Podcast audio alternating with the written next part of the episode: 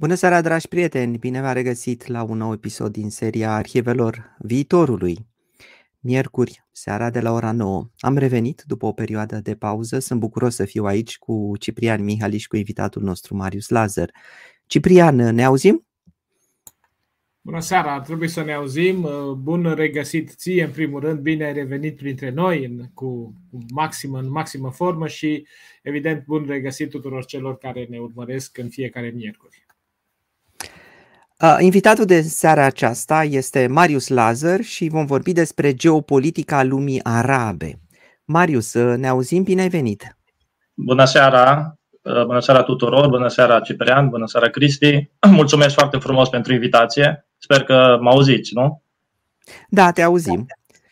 Perfect. O să-ți fac acum o mică introducere pentru cei care nu te cunosc. Marius Lazar este lector universitar, doctor la Facultatea de Istorie și Filozofie, Universitatea Babeș-Bolyai, unde predă cursurile de istoria și geopolitica Orientului Mijlociu contemporan, geopolitică regională, relații internaționale în secole 20-21. În același timp este director executiv al Centrului de Studii asupra Orientului Mijlociu și a Mediteranei, în cadrul aceleiași universități.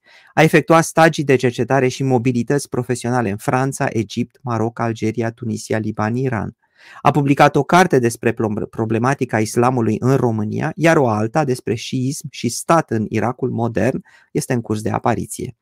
Deci este cineva care ne povestește foarte bine o lume pe care o cunoaște și anume lumea arabă. Ca de obicei însă o să las pe Ciprian să ne introducă puțin în acest subiect, de ce vorbim, Uh, Ciprian, de ce ne interesează lucrurile acestea?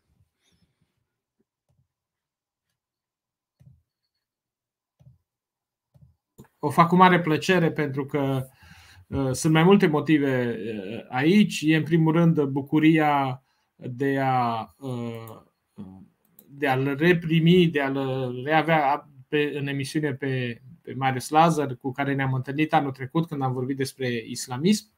Uh, în sezonul trecut. În acest sezon el este din nou cu noi de data aceasta ca să vorbim despre geopolitica lumii arabe.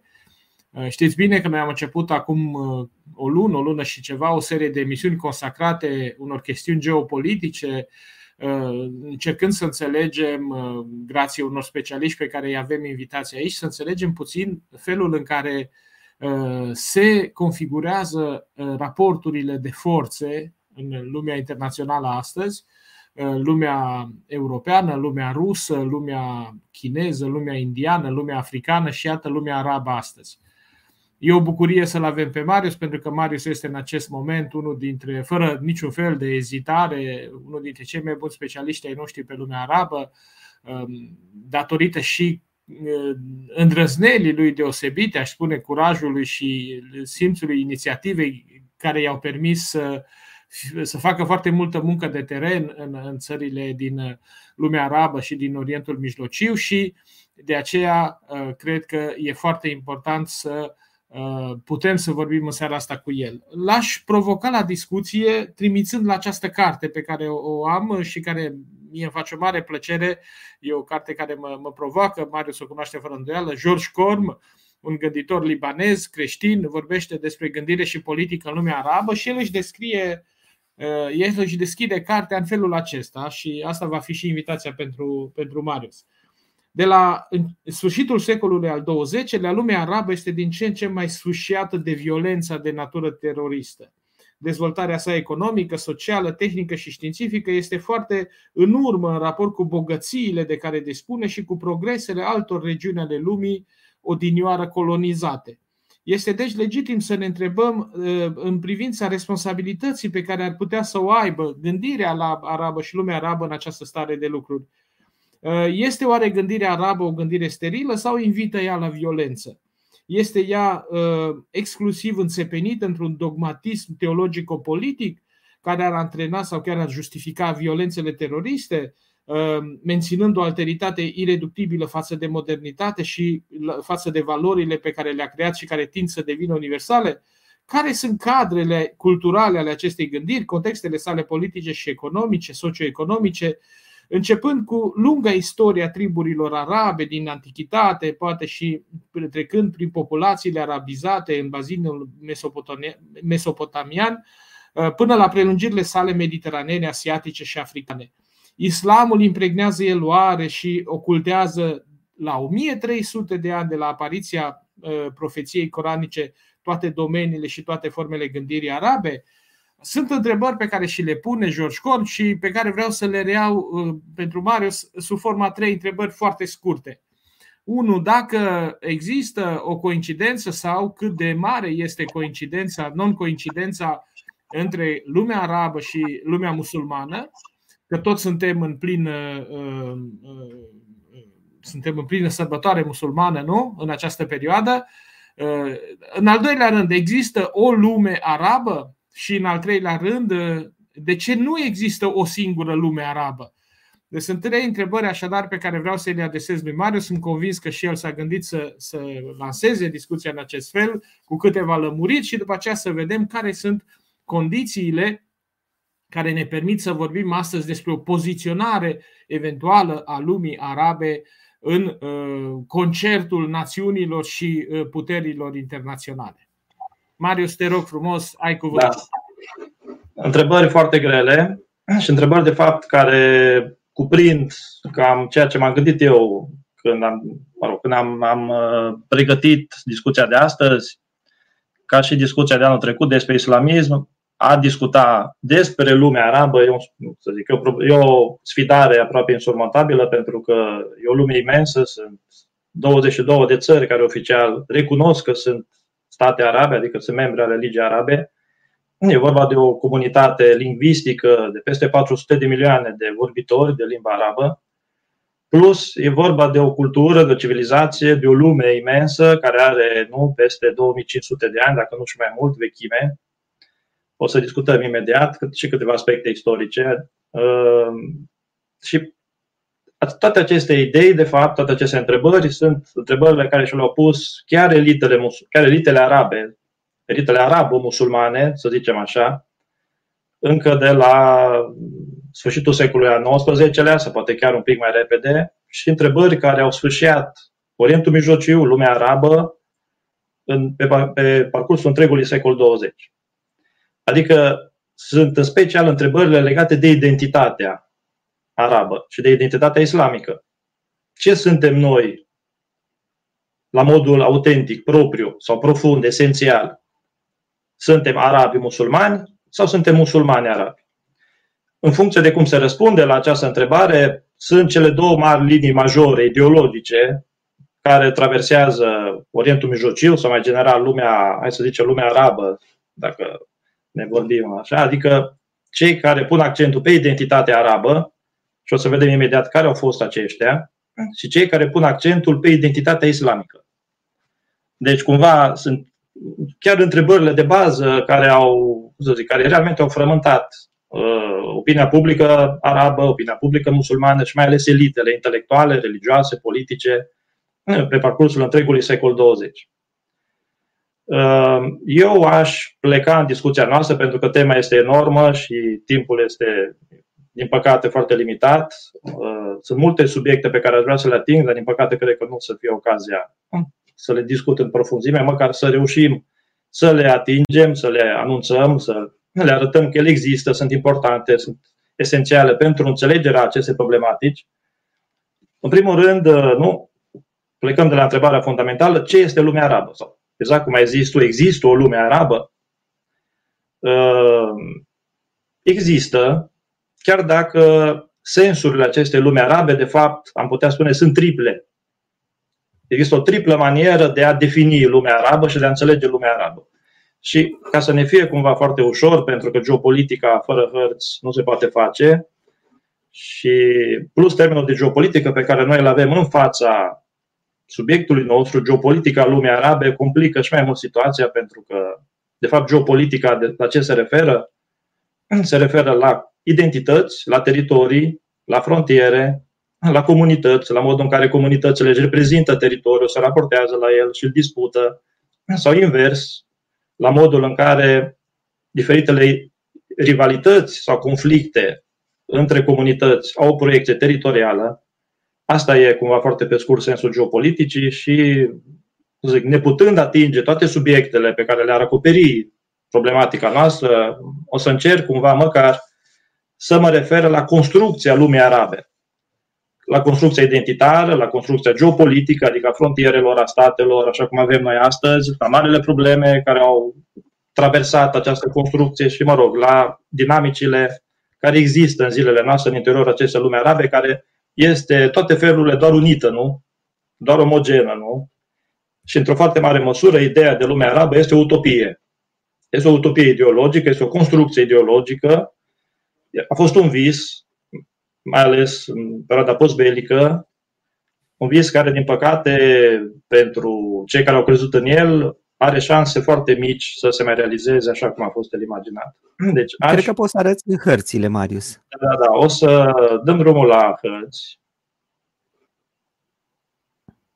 Uh, oare ce, ce trebuie așa? să fac? Așa. Exact, acum vedem hărțile. Uh, câteva chestiuni generale despre ceea ce ne numim lumea arabă. Așa cum am spus la început, în zilele noastre, populația, să zicem, arabofonă, care s-ar putea defini ca și fiind ca aparținând lumea arabe, este peste, numără peste 400 de milioane de locutori. Aici pentru, avem... pentru claritate, Marius, vorbim de o populație care vorbește aceeași limbă, limba arabă, nu? Nu, nu, vor, nu vorbește aceeași limbă, o să ajungem imediat acolo. Termenul de limba arabă este un termen general. O să mhm. vedem că nu există o limbă arabă vorbită. Există o limbă arabă scrisă, care este araba modernă și care e inteligibilă atunci când este scrisă. În schimb, o să vedem imediat, limba arabă, de fapt, este o, ceea ce numim limba arabă, de fapt, este o sumă de limbi arabe dialectale, foarte diferite între ele. Deci, primul lucru, aici avem o hartă cu statele care sunt membri ale Ligii Arabe, deci care se definesc oficial, politic, ca aparținând acestei lumi, și modul sau repartiția demografică a populației în interiorul acestei lumi arabe. Vedeți aici, dacă 100 de popoare ar trăi în Liga Arabă, unde ar trăi ei? Și vedem, cea mai mare parte a acestora sunt în Egipt, care este un mamut demografic al lumii arabe, are peste 100 de milioane de, de oameni, de locuitori. Apoi vine Sudanul și cu Algeria pe locul 2, spre 38 de milioane, 40. Arabia Saudită, Irak, Maroc. Deci sunt marile națiuni, demografice vorbind, ale lumii arabe. Și asta e un punct minimalist de plecare ca să vizualizăm puțin ponderea demografică, care nu înseamnă neapărat și o pondere politică sau o pondere economică sau geopolitică în interiorul lumii arabe. Adică demografia nu este un factor fundamental în geopolitică. Chiar dacă, mă rog, uneori s-ar putea să fie chiar un factor neplăcut pentru un stat, cum este Egiptul, de exemplu, care are de gestionat o populație imensă, cu resurse mici, puține, și asta pune mari probleme Egiptului. Aceasta este area geografică acoperită de ceea ce putem numi cei care vorbesc limba arabă. Cu verde închis sunt regiunile, teritoriile în care există populații care vorbesc araba, în sensul că este prima lor limbă, cu verde mai deschis, în teritorii în care se vorbește araba, fie în sensul că este a doua limbă, fie că e o limbă printre altele, sau o limbă utilizată sau o limbă înțeleasă. Cum este cazul, o să vedem imediat mai detaliat, aceste enclave de culoare deschisă, Maghreb, de exemplu, sunt populate de către ceea ce numim berberi sau populațiile amazigh, care nu sunt, arabo, sunt arabofone, dar nu, o să vedem, nu sunt arabe în sensul etnic. Și de minte, ca să clarificăm puțin de la bun început câteva aspecte ca să fie mai clar. Atunci când ne referim la lumea arabă, noi o înțelegem în special în trei mari direcții sau în trei mari dimensiuni ale lumii arabe. Limba arabă înțeleasă în sens lingvistic sau cultural, limba arabă în sens etnic, etnic, antropologic, și, limba, ă, și lumea arabă, scuze, înțeleasă în sensul politic, adică de acele state care se definesc în mod oficial prin Constituție ca fiind state arabe și care nu sunt parte a structurii colective care încearcă să reprezinte, fără prea mari sos de izbând, această lume arabă, adică Liga Arabă. Deci, primele discuții acum, la început, vor fi cele despre identitatea lingvistică și o să avansăm pe parcurs și în celelalte tematici. Aceasta este o imagine generală nu, despre repartiția lumii arabe în Maghreb și în Orientul Mijlociu, adică arii foarte largi. Și aici este o altă hartă care ne-a fi utilă sau care este utilă despre alfabetul arab care a servit sau care servește ca suport, nu? fie pentru limba arabă, fie pentru alte limbi care au utilizat, datorită expansiunii islamului, limbile respective, cum sunt persana, turca, urdu în spațiul indian. La rândul lor au asumat alfabetul arab și îl utilizează acele limbi Ceea este un caz asemănător cum este alfabetul roman? Asumat de mai multe limbi? Vorbim de ceva asemănător? Da, da, da, exact, da. De ce?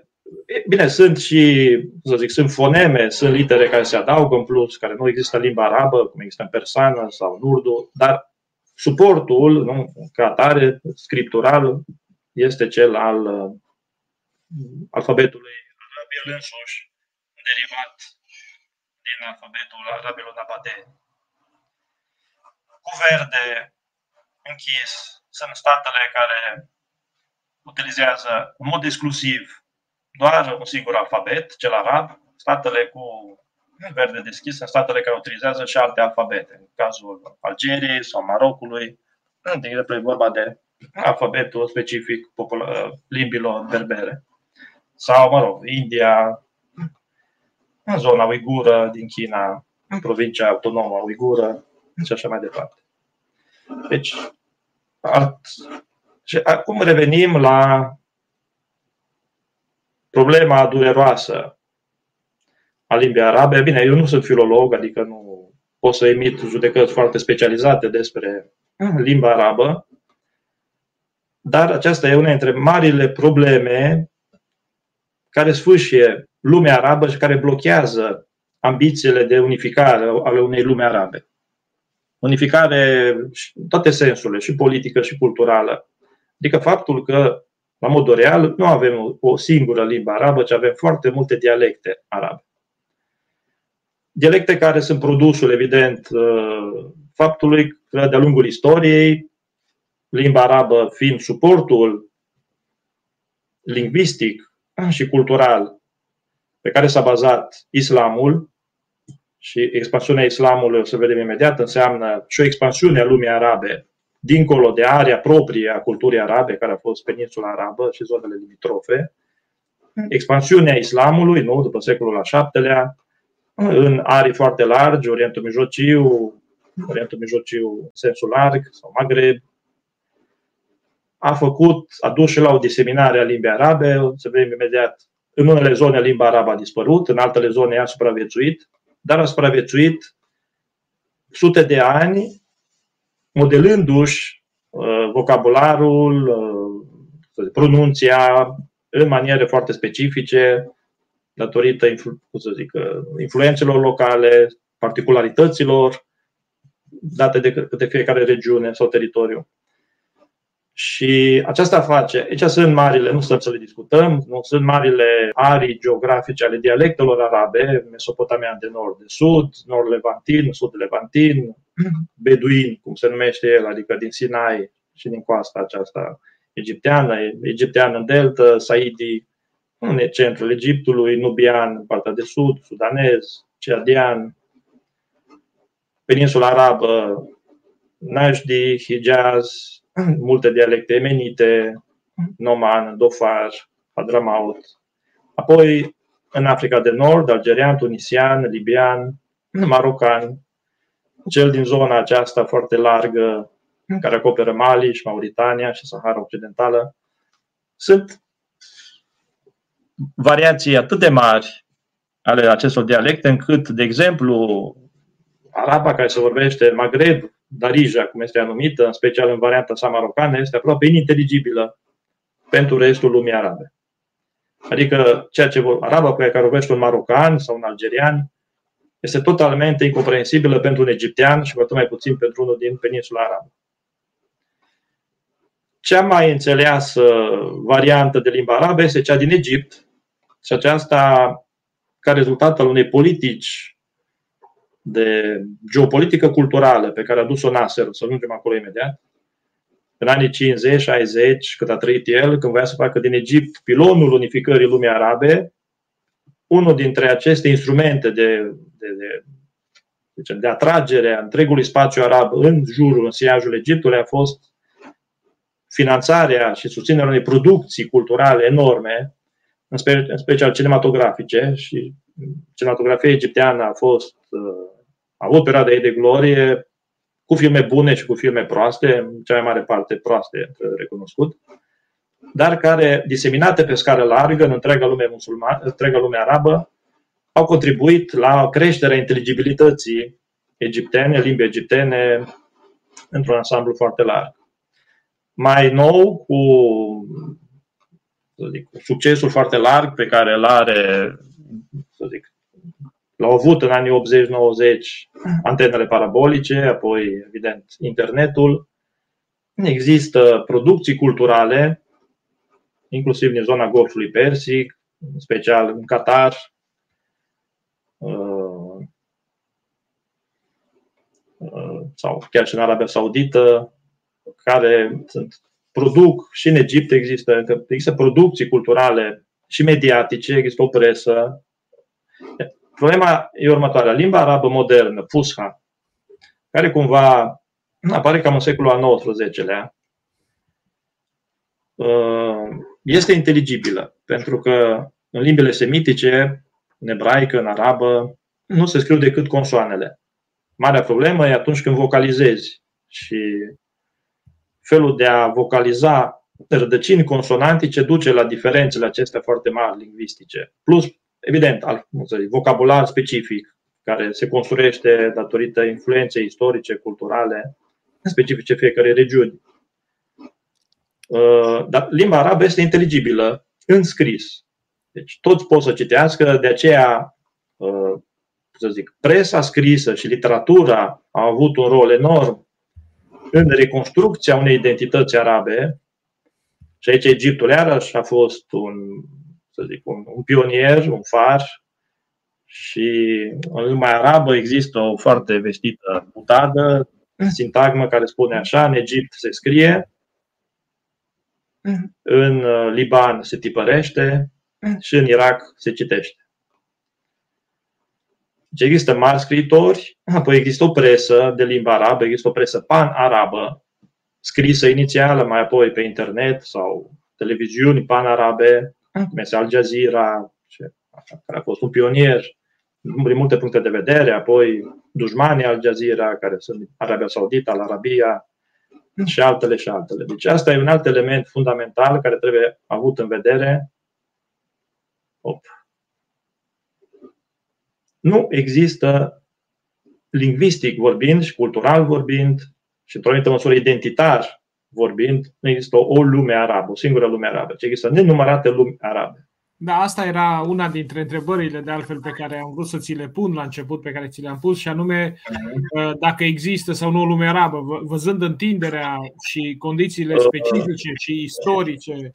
Există ca idee, există ca idee și ca proiect. Nu există ca și realitate, să zic, în sensul în care adică, o să ajungem imediat. Ideea aceasta de națiune arabă, de lume arabă, este un produs al influențelor Occidentului în secolul XIX asupra elitelor moderniste din lumea arabă. Ca și în Europa, de alminte, până în 1871 nu a existat o Germanie. Nu?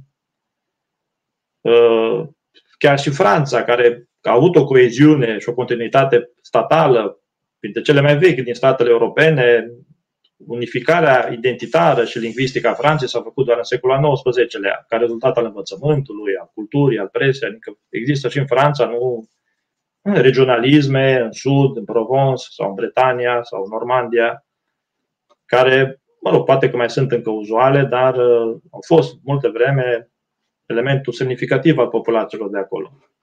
în lumea arabă, dată fiind amplitudinea geografică enormă și, cum să zic, istoriile separate, diferite pe care le-au avut aceste teritorii vreme de sute de ani, în mod clar, nu aceste diferențieri lingvistice au fost inevitabile. Ajungem acum la problema celelalte referințe identitare, cea de natură etnică.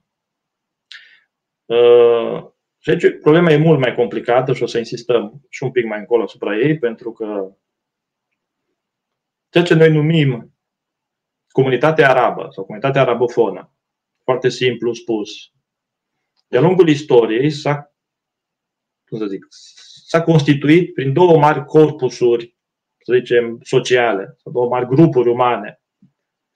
Primul este cel al populațiilor care sunt, să zicem, în sensul antropologic, etnic, efectiv arabe, adică populațiile din peninsula arabă și din zonele limitrofe.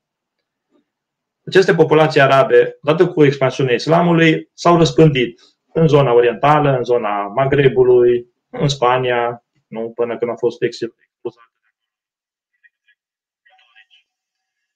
Deci acesta este, să zicem, nivelul zice, autentic, antropologic al populațiilor arabe. Și el mai persistă încă astăzi. Marius, apropie-te puțin de microfon, pentru că... Așa. Da. Așa. Da. El, mai, el mai persistă încă astăzi uh, în rândul celor care se definesc ca fiind arabi, să zicem așa, de sus, adică arabi autentici, adică cei din peninsula arabă. Să vedem imediat ce, ce presupune sau ce validează faptul de a fi arab, antropologic vorbind. Al doilea grup de arabofoni este format din populațiile autohtone din regiunile ocupate de către islam, de către puterile politice arabo-musulmane, care vreme de-a lungul la sute de ani s-au arabizat. Arabizându-se aceste comunități au ajuns cumva să se identifice prin aceste referințe, să zic, identitatea arabă și ele pot să fie numite cumva etnic la rândul lor ca fiind populații arabe. Dar asta e o problemă care a pus în special mari probleme și care pune încă mari probleme astăzi, în special în zona Magrebului. Și o să revenim și asupra acestei chestiuni. Aici este o hartă care arată, în general, marile grupuri etnice din zona Orientului Mijlociu. Și aici sunt în special trei mari comunități etnice, în sensul cel mai larg, cele arabofone, cu galben, în cele persanofone, mă rog, cu portocaliu, maro și așa mai departe, și în populațiile turcice. Sunt cele trei mari grupuri care vor domina politic, cultural, zona Orientului Mijlociu, din perioada Islamului clasic și care rămân cumva până zilele noastre constituente ale Orientului Mijlociu. Ehm, Aici avem o hartă care rea aceeași problematică, majoritar, minoritar, din punct de vedere, hai să zicem, uh, etnolingvistic. Este o hartă care arată încă o dată repartiția concretă pe teren a populațiilor arabofone sau semitice, cum sunt ele arătate aici, cu diferitele lor variațiuni dialectale, nu le mai repetăm. Grupurile berbere, care sunt cu mov, sunt în special în zona Magrebului, nu? în zona subsahariană, Sahel, Tuaregi în special, Tubu.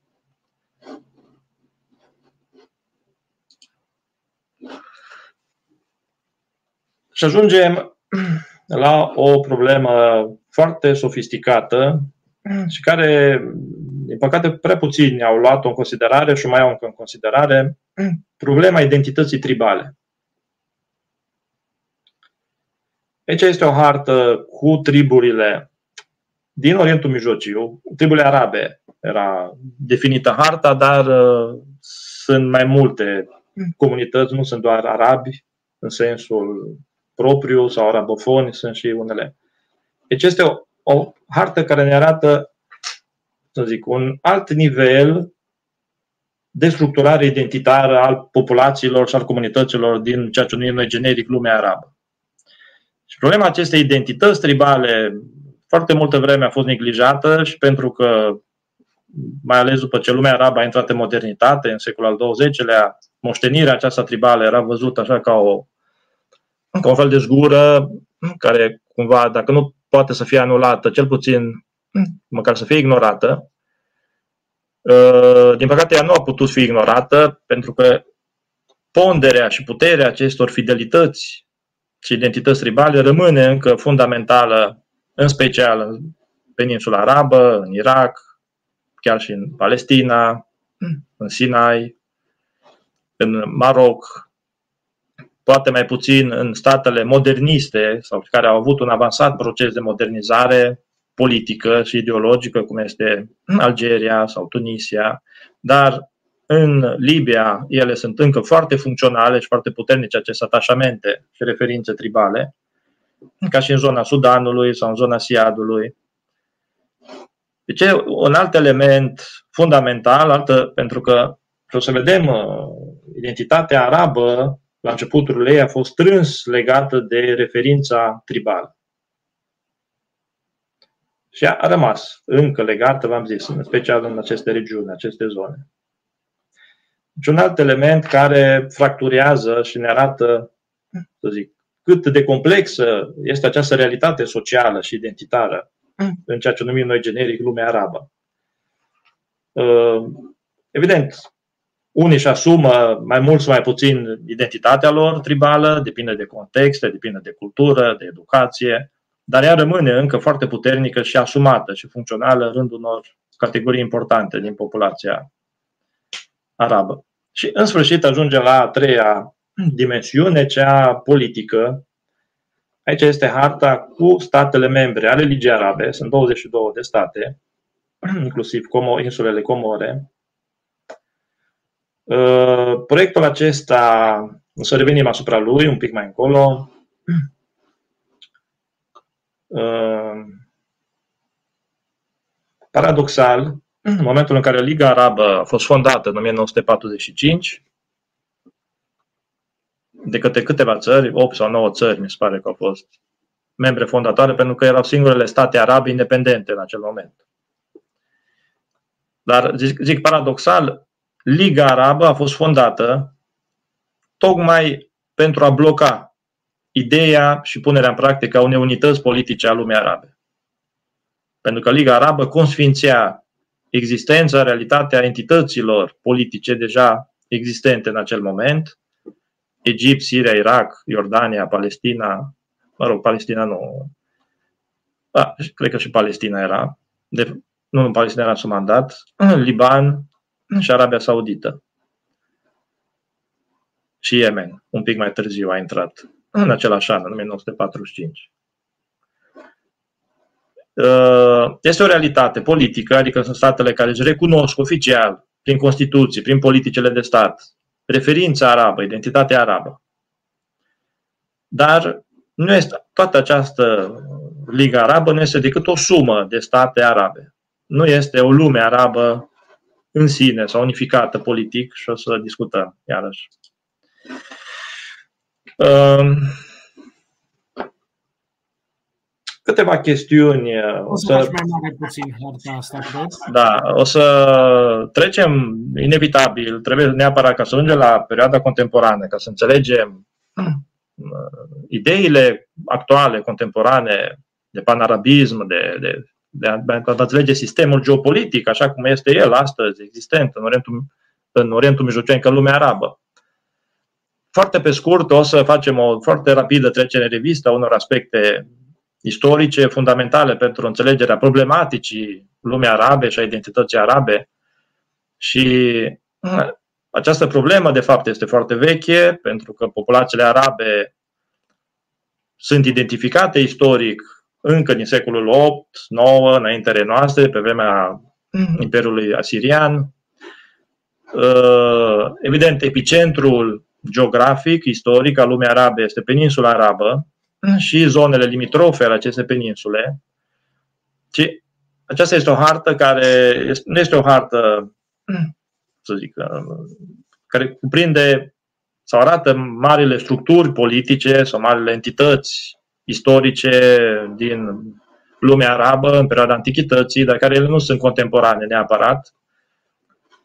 Um, există regatul din Saba, care e cumva cel mai vechi, în secolele 8-9 înaintea noastre, adică în Yemen.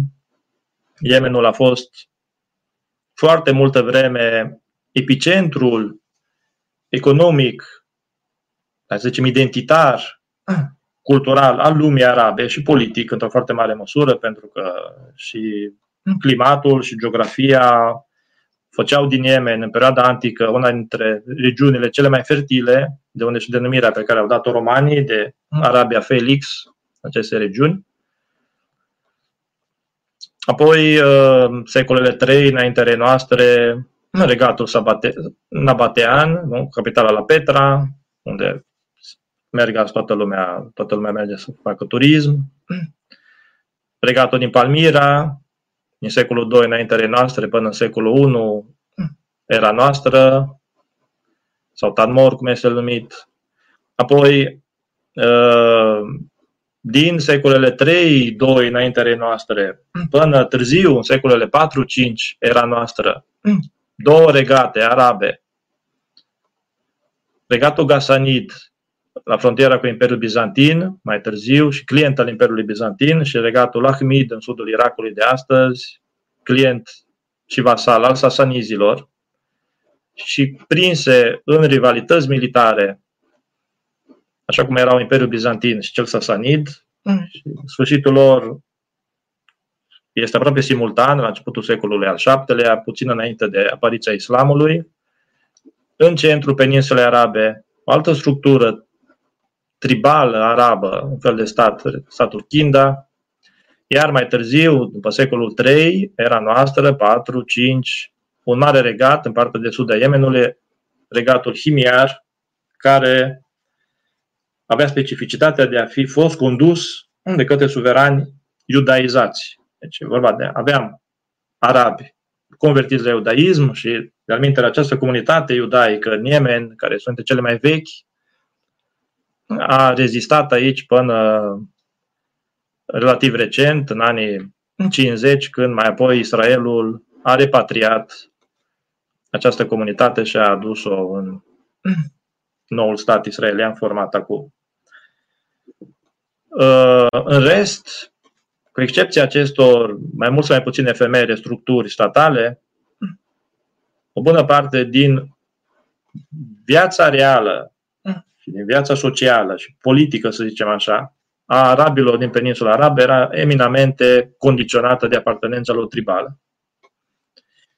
Inclusiv aceste structuri statale, de fapt, erau expresiile politice ale unor triburi importante.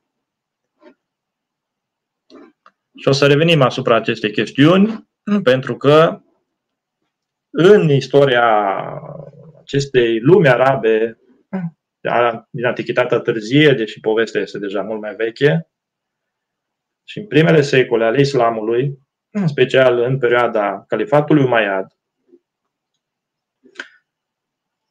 califat care, ca și primele patru califate, cele ale califilor bine călăuziți, cum sunt ei numiți, întreaga aristocrație politică, economică, militară, care conduce acum Imperiul Musulman, este recrutată din rândul triburilor arabe. Ceilalți convertiții, persani, berberi și așa mai departe, au încă un statut secund. Deci elementul arab este fundamental acum în primele două secole ale islamului, dar el este traversat și sfâșiat în mod fundamental de o mare rivalitate care există între triburile din sud, Cahtanite, cum sunt ele numite, adică triburile arabe din Yemen și triburile care vin din nord, triburile adnanite. Este o, o rivalitate intertribală fundamentală care a avut un rol important în jocurile de putere de la începutul islamului și și acum, foarte repede, intrăm într-o altă problemă. În momentul în care islamul se fondează ca religie, după 622, această religie este bazată pe o revelație, nu? care se presupune că vine de la divinitate și o revelație în limba arabă. Uh, este actul fondator, să zicem așa, care construiește de acum o, o, să zic, o întreagă cultură, civilizație enormă și foarte lungă în timp, care pleacă exact de la ideea fundamentală a acestei preeminențe teologice, deci implicit și culturale și în toate sensurile posibile pe care o are limba arabă, limba revelației coranice. Nu? Adică Allah, în marea lui mărinimie, nu, a ales să trimită ultima revelație, pentru că asta este Coranul, pentru musulmani, ultima revelație a divinității trimisă umani, umanității în limba arabă. Această excelență a limbii arabe este codificată teologic, Coranul este sac, cartea sacră prin excelență și nu este sacru doar pentru că este un text religios, ci este sacru pentru că pentru musulmani, să zic, uh, să zic uh, textul ca atare al Coranului, în forma sa așa cum este el formulat, este considerat ca fiind cuvântul efectiv al divinității adresat umanității. Deci nu doar în sensurile sale, el este divin, cel este divin și în formă. Adică cumva limba arabă nu este limba pe care o vorbește Dumnezeu atunci când se adresează întregii umanități. Profetului Muhammad, celor din jurul său și implicit umanității, pentru că vocația sau viziunea pe care o au musulmanii e aceea că islamul este religia mondială prin excelență și definitivă. Ca urmare, limba arabă se diseminează acum în contextul cuceririlor politice, este deopotrivă un dublu proces, construcția califatului, aici sunt, arată o hartă cu extensia în diferite momente a acestui califat, Imperiul musulman este deopotrivă și un imperiu care universalizează limba arabă și o diseminează la teritorii foarte largi. Este limba care în perioada islamului clasic este limba teologică, limba intelectuală, limba, să zicem, oficială a puterii, așa cum, să zicem, limba latină a funcționat în perioada medievală.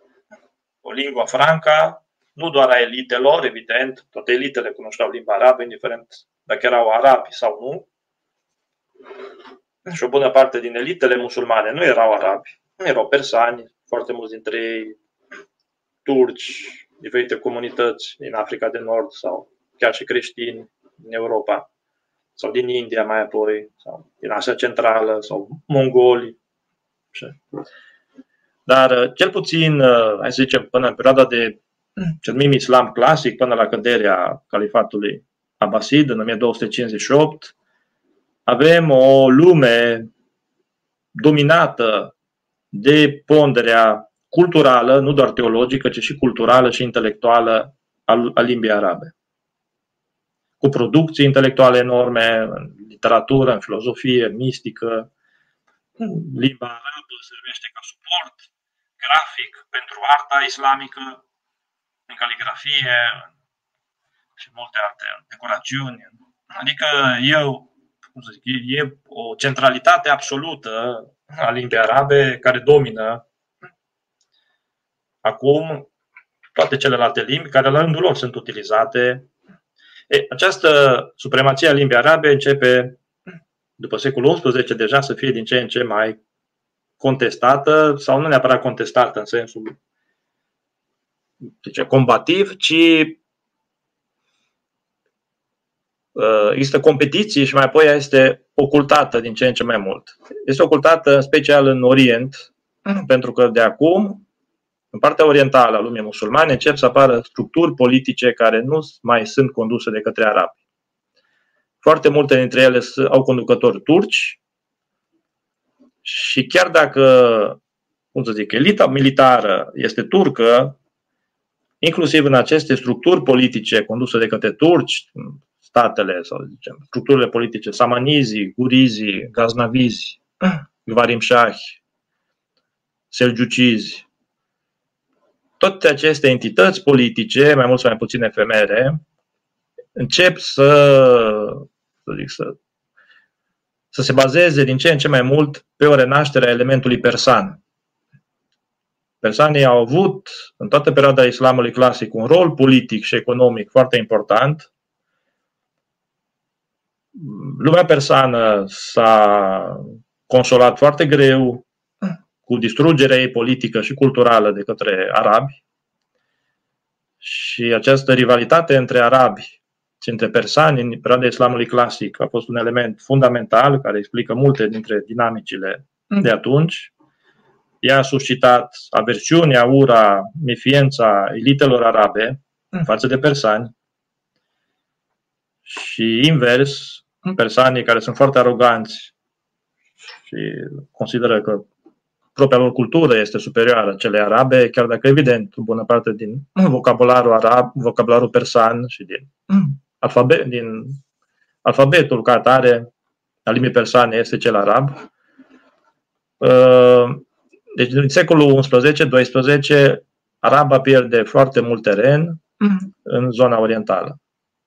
Din motive politice, apoi califatul abasid este distrus, urmează perioada mongolă, Apoi urmează perioada timuridă, adică conducători de origini turcice, mongole, care se bazează din ce în ce mai mult pe elementul persan și limba persană se substituie în toată zona aceasta, începând din uh, Persia, Caucaz, Asia Centrală, India, după secolul 12-13. Avem o predominare a limbii persane în politică, în cultură, Evident, araba nu, nu dispare, dar araba este răstrânsă strict la limbă liturgică, mm. la limbă religioasă. Elitele, evident, o vorbesc, oamenii de religie sau intelectuali, pentru că e limba coranică, dar pierde foarte mult teren cultural, special și politic. Supraviețuiește, în schimb, mai bine în Africa de Nord, unde există structuri politice care au propria lor să zic, istorie, construcție, nu insistăm.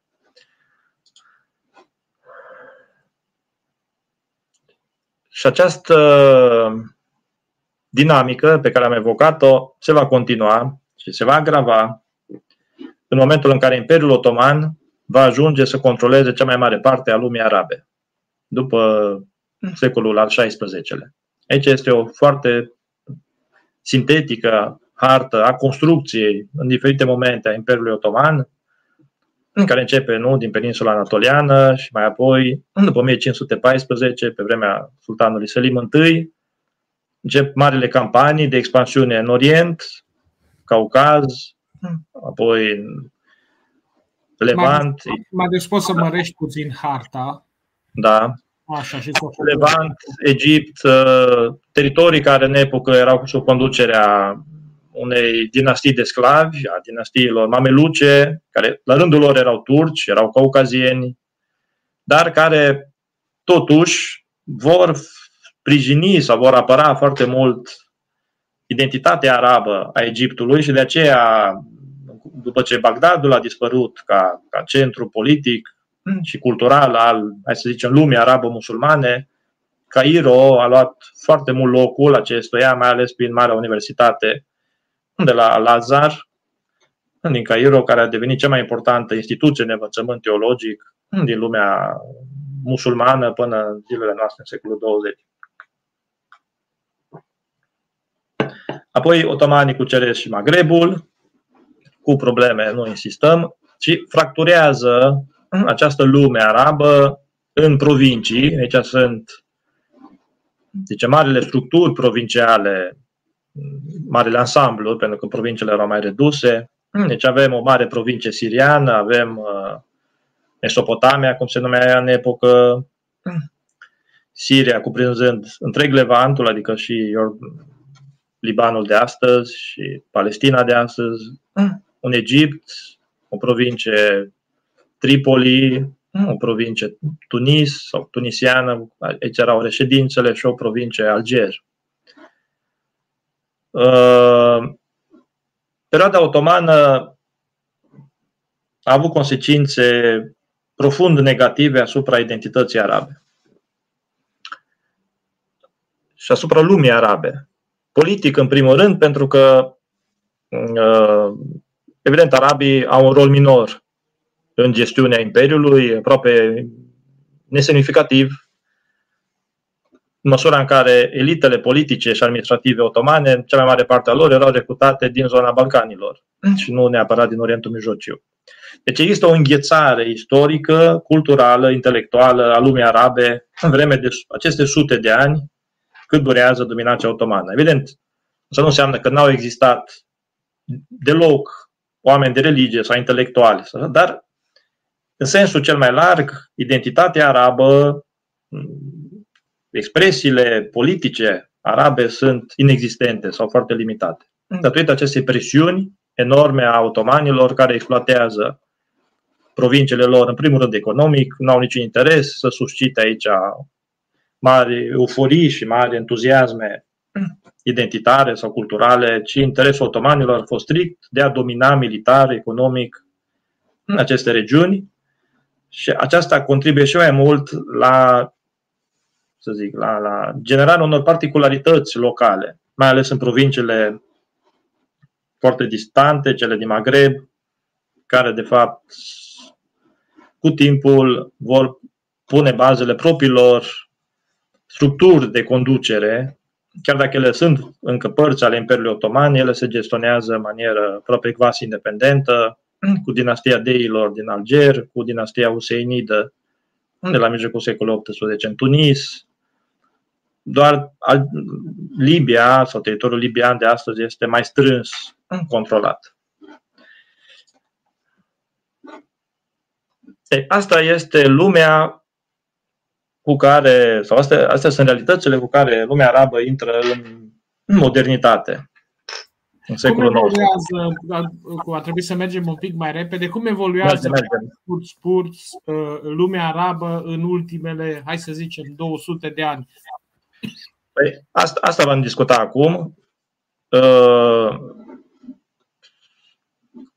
șocul major care a druncinat această lume înghețată a Imperiului Otoman, cel puțin în partea sa, hai să zicem, partea sa arabă a Imperiului Otoman, va veni din exterior. Acest șoc, ca pentru foarte multe alte culturi sau comunități din Africa, Asia, Orientul Mijlociu, va fi șocul întâlnirii cu Occidentul sau șocul venirii Occidentului, de fapt, înspre aceste regiuni. Și în lumea arabă, acest Occident vine, în special, sau în primul rând, sau momentul fondator, prin care unele și iau ca element cu care începe modernitatea în Orientul Mijlociu sau modernitatea în lumea arabă, este venirea lui Napoleon în Egipt în 1798. E o poveste, încercăm să trecem foarte repede pentru că sunt multe momente. Napoleon vine cu un proiect da, Napoleon vine cu un proiect geopolitic uh, mai larg de a combate influența britanică din India, dar să zic, el aduce pentru prima dată în această lume otomană înapoiată, împietrită în timp, cultural, tehnologic, militar, intelectual, cum a fost ea, pentru că cultura predominantă era una a mimetismului față de ceea ce a fost în epoca de glorie a islamului. Ori acum acest Occident hiperperformant, intelectual, științific, tehnologic, vine el însuși în inima însăși a lumii arabe, în Egipt. Napoleon aduce cu el aici toată această modernitate. Sunt multe elemente care, mă rog, ar merita. Există o fascinație a Orientului care se creează deja acum. Cultura iluministă, a avut un rol fundamental și Napoleon el însuși este fascinat de ceea ce crede el că a fost marea civilizație orientală, acum prăbușită datorită otomanilor, și el vrea să renoiască această civilizație, acest Orient care îl fascinează și sunt multe elemente, influența lojelor fragmasonice, care la rândul lor sunt îmbibate de teme, simboluri preluate din antichitatea egipteană, de exemplu, sau în cea iudaică. Cert e că venirea lui Napoleon, chiar dacă politic și militar a fost un eșec pentru el, a fost obligat să plece în 1801, ea a suscitat o dinamică în Egipt mai întâi, care mai apoi s-a diseminat pe întreg parcursul secolului XIX și a fost elementul fondator a ceea ce numim noi ordinea modernă a Orientului Mijlociu și a lumii arabe. Napoleon încearcă să suscite în rândul populațiilor egiptene și mai larg din Levant, încearcă să resuscite ideea că ele sunt altceva decât otomani. Adică încearcă să construiască proiectul unui naționalism arab. El eșuează, dar ideile rămân. Egiptul va ajunge condus în 1805 de către un albanez, uh, Mehmet Ali Pasha, care va rupe Egiptul din zona de influență otomană, va face din Egipt, să zic, un stat autonom, politic și mai ales leagă foarte mult Egiptul de Franța, care contribuie enorm la modernizarea Egiptului. Și va, Egiptul va deveni în secolul XIX și întreg secolul 20, să zicem așa, una dintre referințele uh, culturale și politice majore ale lumii arabe.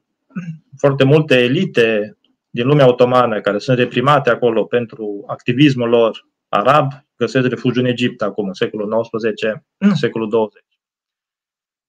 Apoi, această influență culturală occidentală are al doilea pol major în zona Levantului, adică ceea ce numim noi, mă rog, marile centre urbane din fiecare sunt la Marea Mediterană, fie în proximitatea Mediteranei Orientale, cele din Siria, dar în special Beirut, care foarte ciudat nu apare pe harta aceasta, Beirut, Damasc, adică Libanul, care e un spațiu cosmopolit cu comunități creștine, musulmane, druze. Mm. Uh, această influență culturală și politică europeană este enormă pentru construcția lumii arabe moderne. Ea este cea care a generat în Levant și mai apoi în Egipt, ceea ce purta denumirea în epoca, la sfârșitul secolului XIX, de renaștere arabă, Nahda. Ce era această renaștere? Era brusca conștientizare de către o parte dintre elitele arabe, unele dintre aceste elite fiind creștini, greci ortodoxi sau chiar sau maroniți sau unii chiar convertiți la protestantism, cum a fost marele intelectual libanez al Bustani. Deci, pur și de acum se construiește o altă idee de identitate colectivă. Adică se încearcă să se iese din presiunea foarte generică a acestei identități largi a lumii musulmane, identitatea musulmană și aceste elite se inspiră foarte mult din ideile naționaliste europene, care la rândul lor fac furori în Europa și modelează din temelii ordinea geopolitică europeană și ele de acum uh, sunt avid asumate, asimilate de către aceste elite moderniste și ele gândesc din ce în ce mai mult proiectul unei resurecții. În primul rând, identitare a lumii arabe și mai apoi unei resurecții politice a lumii arabe.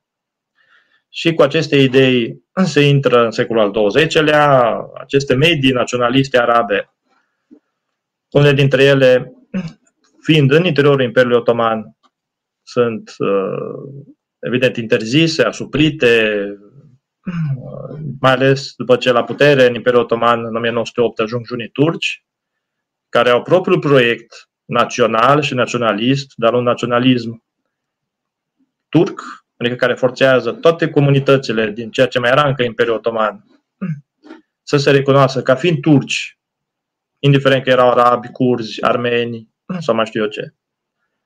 E, în reacție la această presiune enormă pe care o pun junii turci, mediile naționaliste arabe devin foarte active și cu asta se intră în primul război mondial. Uh, Marea Britanie sprijină aceste medii naționaliste din Levant și din Hejaz.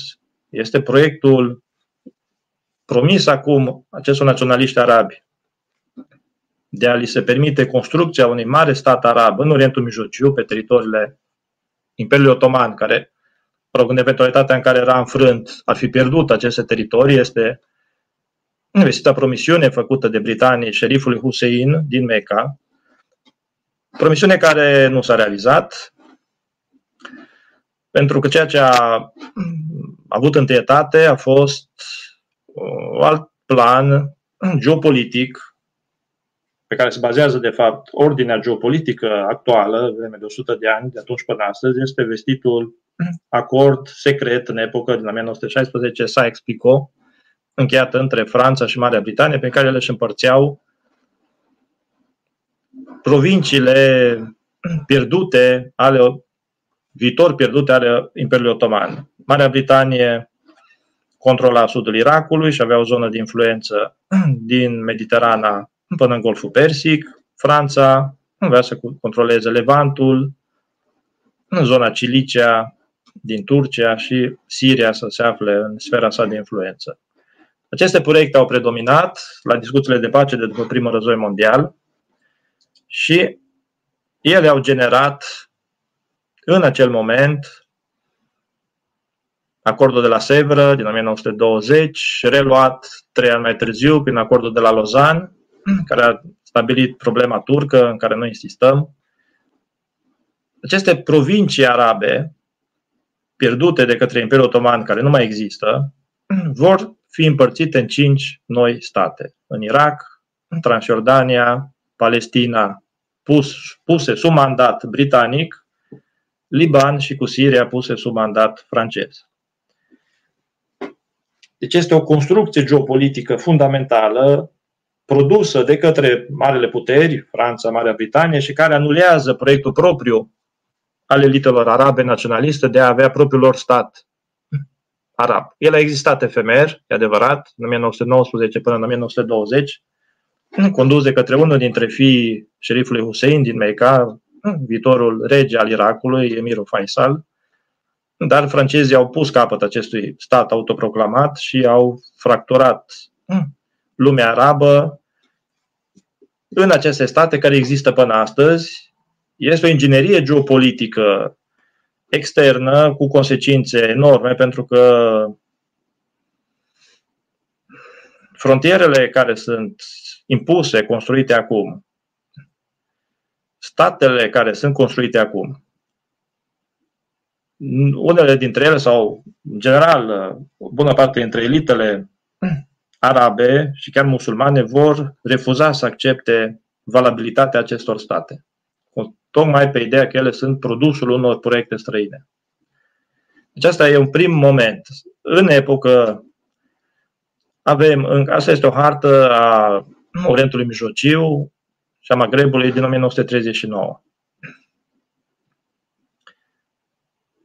Irakul este singurul stat care era independent în acel moment, nu apare pe hartă, adică nu apare independența în 1932. În rest, lumea arabă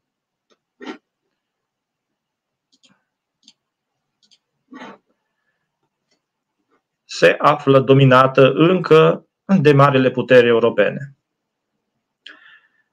Magrebul controlat de către Franța și Italia.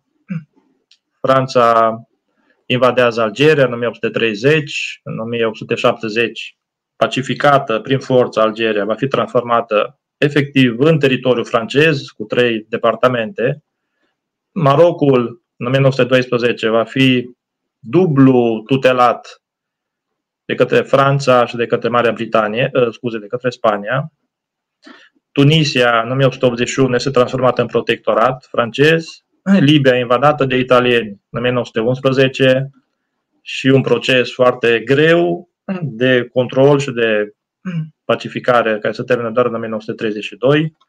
Egiptul, sub influență britanică din 1982, sub protectorat britanic din 1914 și doar în 1922 Egiptul este independent, este prima țară arabă independentă în sensul propriu al termenului, adică nedepinzând politic de o putere europeană, și asta a contribuit și mai mult la rolul de faș pe care l-a avut Egiptul acum și în toate deceniile care l-au urmat. Egiptul e, să zic, sau viața culturală și viața intelectuală egipteană au, au predominat foarte mult și au avut un rol enorm în.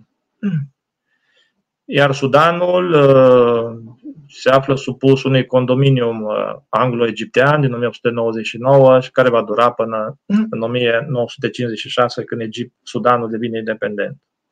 Deci, foarte pe scurt, asta a fost ideea până al doilea război mondial și și după încă avem o ordine politică arabă larg controlată, influențată, dominată de Occident. Și această dominare occidentală a, a, a lăsat sechele, mai ales în interiorul acelor state care s-au eliberat de această dominare occidentală prin uh, războaie de independență, cum a fost cazul Marocului, cazul Tunisiei. Marocul s-a, a devenit independent în 1956, Tunisia în același an, 1956, Algeria foarte greu, după un lung și sângeros război care a durat 8 ani, din 54 până în 1962, cu sute de mii de victime. Libia va deveni independentă doar după al doilea război mondial, în 1954 sau 56, până atunci fiind controlată de către ONU. Iar în Orientul Mijlociu, independența va fi obținută după al doilea război mondial, în 1946, Libanul și cu Siria, Iordania în aceeași perioadă, după al doilea război mondial, dar cu relații foarte strânse în față de Marea Britanie, iar Palestina va intra într-o problemă infinit de complicată datorită promisiunilor britanice de a sprijini formarea unei entități evreiești, unei entități sioniste pe teritoriul Palestinei și care a pus probleme enorme după al doilea război mondial, ducând la fondarea unui stat evreu în 1948 și la refuzul elitelor arabe de a accepta un stat palestinian redus la frontierele stabilite prin rezoluția ONU din 181 din 1947 și sperând că vor înfrânge militar Israelul. Deci asta e ordinea arabă cu care se intră acum în perioada postbelică.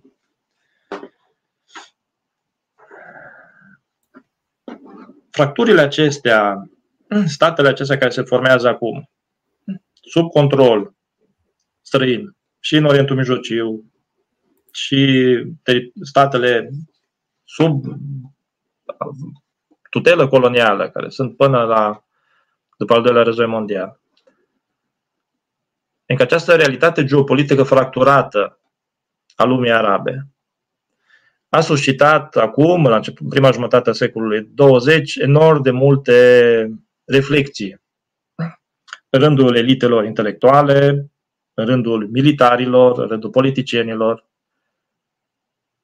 Și acum se pun bazele marilor idei ale panarabismului. Adică se construiește o ideologie, o ideologie, zicem, națională și o ideologie politică și geopolitică Adică se construiește ideea, care este ideea unei națiuni arabe. Ca orice, ca orice ideologie naționalistă sau orice ideologie națională, evident, ea presupune foarte multe artificii imaginative și foarte multe artificii la nivel de construcție și de motivare a acestei idei, de fondare a acestei idei. În anii 30 apar mari părinți fondatori, mari corifei ai ideii de națiune arabă și ai naționalismului arab. Mm. Aici sunt câteva fotografii cu cei mai mari, Sati al-Husri, sirian, dar care a servit foarte multă vreme în aparatul ministerial al mm. Irakului în perioada interbelică, mai apoi a fost secretar cultural la Ligii Arabe după 1945, dintre marile eminențe cenușii ale ideilor panarabiste și ale instrumentelor de construcție a acestei identități panarabe, în special pe manualele de istorie, care generează o narațiune sau, cum să zic, practic o lectură selectivă a istoriei lumii arabe din antichitate până în epoca modernă în jurul acestui fir roșu al ideii că există o națiune arabă și că ea nu doar că există, nu, nu este doar o realitate identitară și culturală, dar mai ales că ea trebuie să devină o realitate politică unificată. Alt mare corifeu, tot sirian, este filozoful, profet, mă rog, pedagog, filozof, a făcut filozofie în Franța, Zakia Larsuzi, idolul partidului Bas sirian și a avut un rol important în fondarea partidului Bas, chiar dacă mai apoi generațiile de, primele generații de politicieni l-au dat la o parte. El este recuperat după 1966-70 de către elita basistă siriană și îi se alocă un cult fundamental. El are o întreagă filozofie aproape mistică în jurul eminenței și excelenței limbii arabe. Limba arabă văzută ca limba paradisului, limba perfectă prin excelență, limba originară, nu? limba care s-a vorbit de către protosămoși și limba care se vorbește în lumile divine. Fapt semnificativ, toată această mistică pe care o are el, Zachia Varsuzi era alauit, adică era de rândul unei minorități sectare din Siria, uh, care era larg dezavoată și ținută la distanță de către majoritatea sunită. Și, pe foarte mare măsură, o să vedem, mă rog, vă zic de acum, că nu mai avem timp, în momentul în care aceste idei au devenit proiecte și programe politice al unor mișcări, partide, în special partidul Baas, partide care au ajuns la putere în Siria și în Irak, aceste idei panarabiste au servit într-o foarte mare măsură și ca suport al unor categorii, să zicem, sociale din societățile siriene și egiptene, care până atunci fie erau periferice, alauiții în Siria, fie erau minoritare demografic, suniții în Irak, dar în Irak suniții au fost la putere totuși de foarte multă vreme, dar aceste ideologii panarabiste, deci care puneau accentul pe o referință de tip modern, nu cea de tip etnic, să zicem așa, ele încercau să se substituie și să elimine ponderea și influența atașamentelor și identităților religioase. De aceea, regimurile politice care se revendică sau care s-au revendicat de la panarabism, Egiptul naserian, Siria basistă, Irakul basist, și-au proclamat în mod oficial și o, să zicem, atitudine și, o, și un proiect de tip secular, laic. Adică au încercat să substituie atașamentul la religie prin atașamentul la ideea de națiune arabă și de mobilizarea maselor în jurul acestei idei Evident, era și o formă de control social al populației, pentru că toate aceste partide și Partidul Naserian și partidele basiste au devenit, de fapt, instrumente de coerciție și de control al populației puse în slujba unor idealuri colective. Uh, aici este o hartă cu etapele construcției Ligii Arabe de 1945, care este un fiasco din foarte multe puncte de vedere.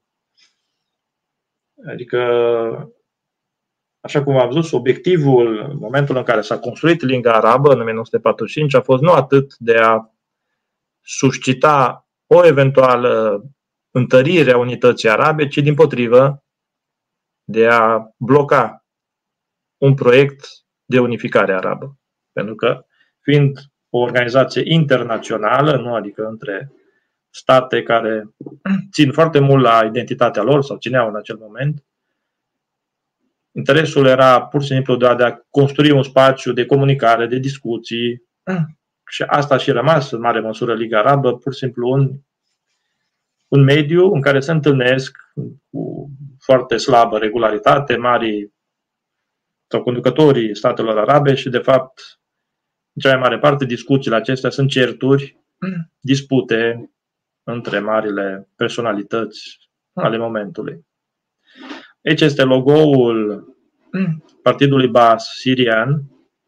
Vedeți aici harta aceasta cu lumea arabă și cu idealul unificării lumii arabe.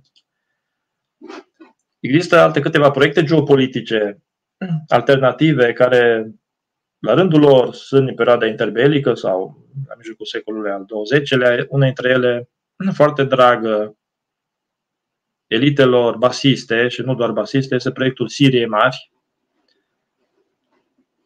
adică unei construcții teritoriale, politice enorme care înglobează Irakul, bucăți din sudul Turciei, Iordania, chiar peninsula Sinai.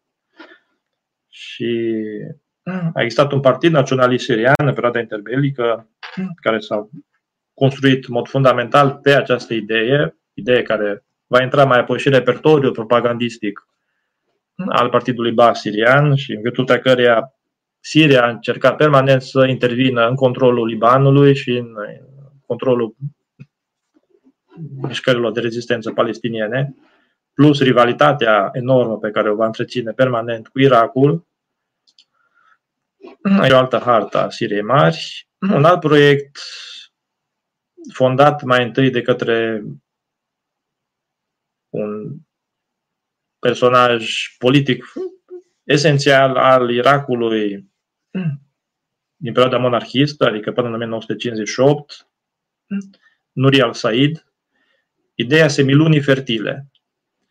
De data aceasta, vedeți, în mare măsură sunt cam aceleași teritorii, dar dacă proiectul Siriei Mare, evident, trebuie să fie construit în jurul Damascului, proiectul semilunii fertile trebuie să fie construit în jurul Bagdadului.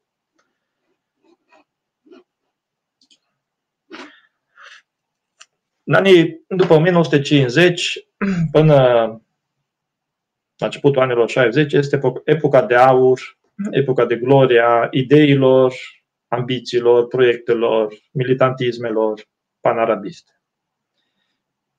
Două sunt marile curente politice și ideologice care concentrează aceste idei panarabiste. Unul este naserismul, numele care vine de la Nasser, președintele Egiptului după 1953, corifeu absolut al acestei idei de Uniune Arabă, care încearcă să facă din Egipt epicentrul acestei reunificări arabe, suscitând dinamici activiste în toate celelalte state arabe din Orientul Mijlociu sau din Maghreb, pentru a crea acolo dinamici politice și sociale care să atragă statele respective sau teritoriile acelea în această preconizată Uniune Panarabă.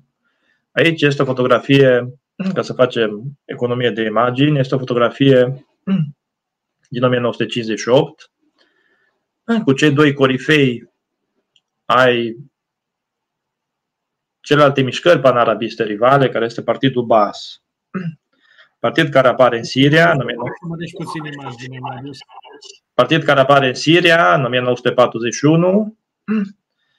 Uh, aici sunt cei doi părinți fondatori, Michel Aflac și cu Salah Albitar.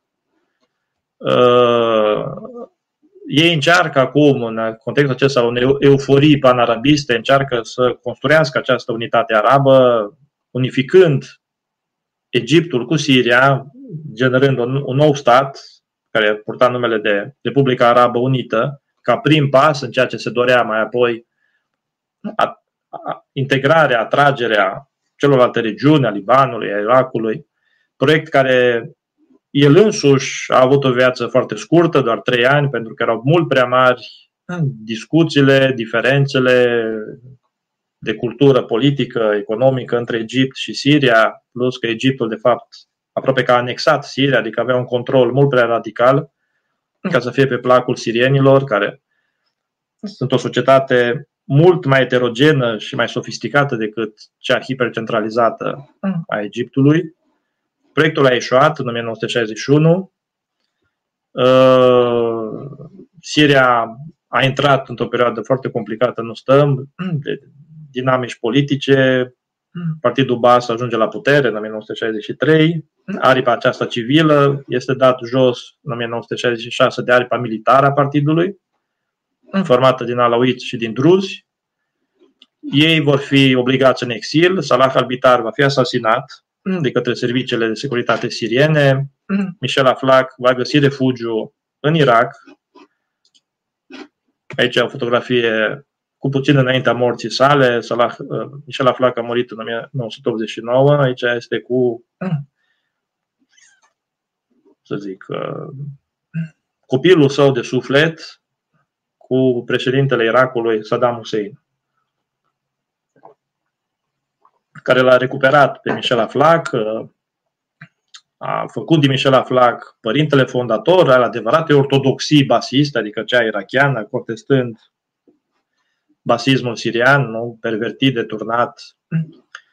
Și uh, Saddam Hussein a fost, în perioada cât a fost vicepreședinte, din 1968 până în 1979, mai ales după ce a ajuns președinte, unul dintre marii corifei, promotori a idei de reunificare arabă, evident în jurul Irakului, de unde militarizarea enormă pe care el o face Irakului în anii 70, în ideea mult mai veche de altfel, încă din perioada interbelică, ideea de Irak ca Prusie a lumii arabe. Adică așa cum unitatea germană s-a făcut în jurul Prusiei, care a forțat celelalte entități să accepte ideea unei uniuni, unei identități germane și unei națiuni germane, nu, care fondează această ordine politică a statului german, la fel visul, utopia mai tardivă, pentru că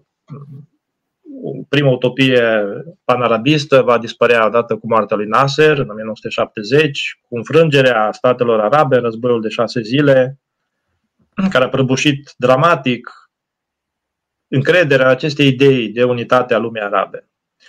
Și și Afez al-Assad și Saddam Hussein rămân încă atașați de aceste idei utopice, nu? de unificarea lumii arabe, dar care sunt simple utopii pentru că realitatea geopolitică a Orientului Mijlociu, după anii 60-70, este deja mult prea dificil de a fi modificată. Adică statele au propriile lor existențe, propriile lor identități politice, economice, militare.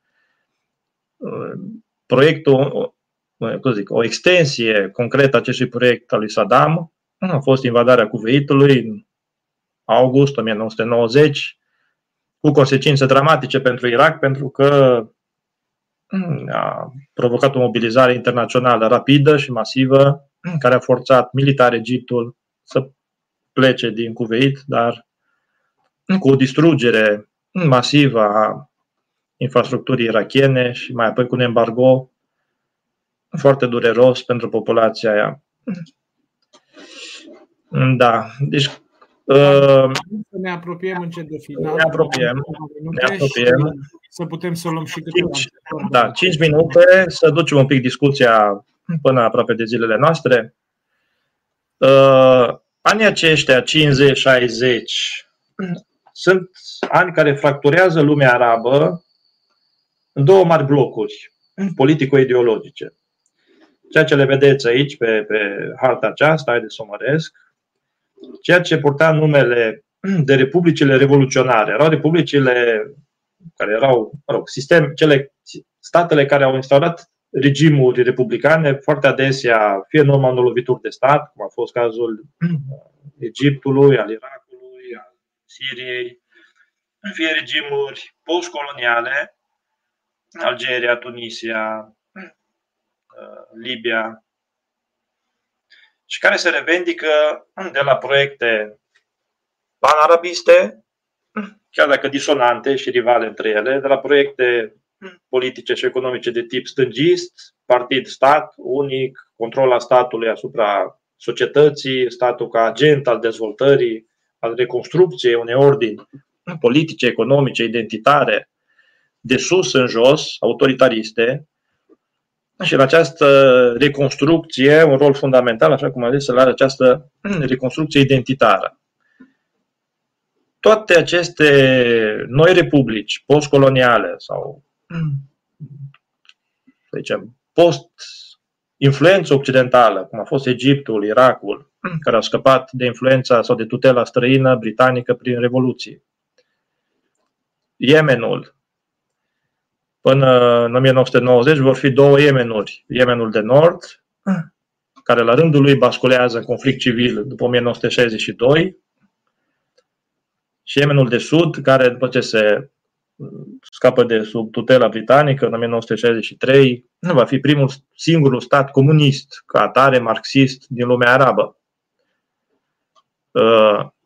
Uh, deci sunt sisteme care, în contextul războiului rece, sunt în general aliate lumii comuniste, suferă foarte mult influența lumii comuniste, dar mai ales, asta vreau să vă zic, toate aceste regimuri autoritariste duc acum proiecte foarte asumate de, de insuflare, de inducere, de construcție unei identități arabe a populațiilor lor.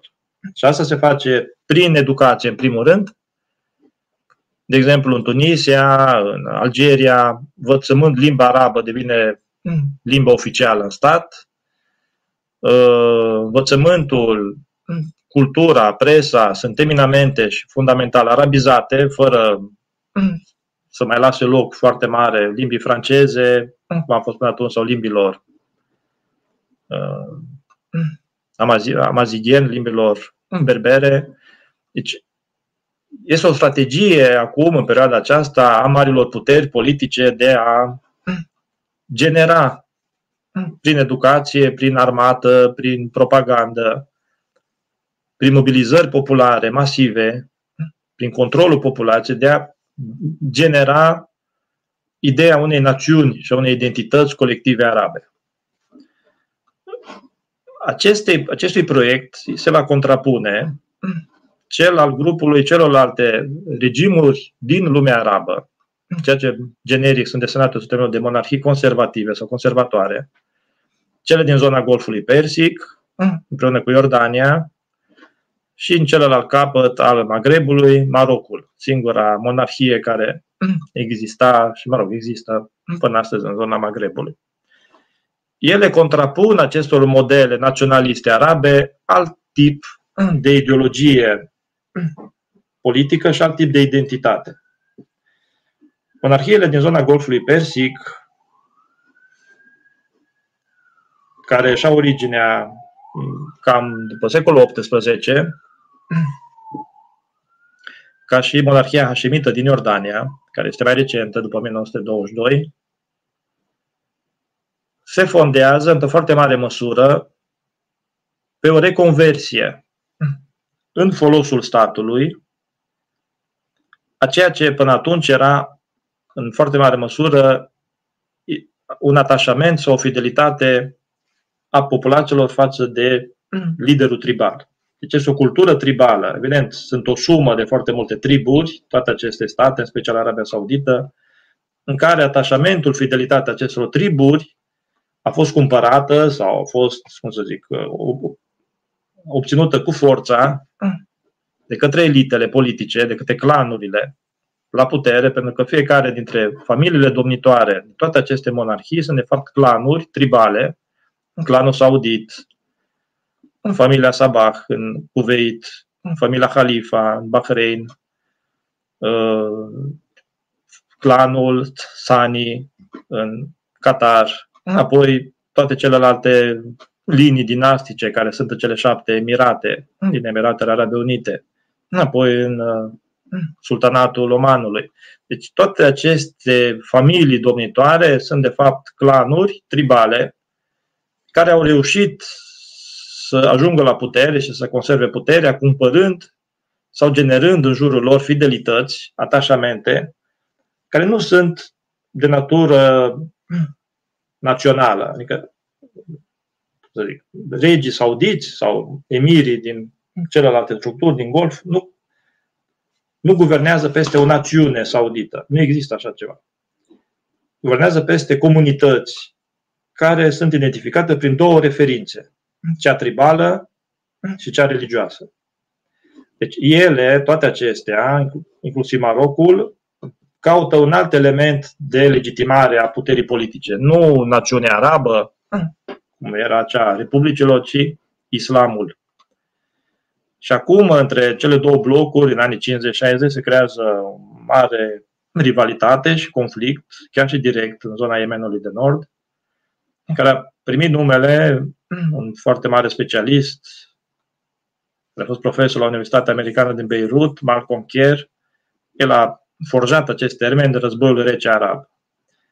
Război care se va încheia după anii 70 prin succesul din ce în ce mai vizibil și mai mare al acestor republici monarhiste, care devin foarte bogate pentru că au foarte mult petrol, special cele din Golf, diseminează enorm de mult din aceste resurse în folosul construcției unei noi narațiuni identitare și unor noi variante de atașament identitar în jurul islamului sau în jurul unor interpretări de tip uh, tradițional, conservator, salafist al islamului și aceștia sunt actori geopolitici majori ai lumii arabe și a lumii musulmane după anii 70, luând din ce în ce mai mult locul ca influență, ca putere economică mai întâi, celorlalte regimuri, celorlalte state care pierd din atașamentul lor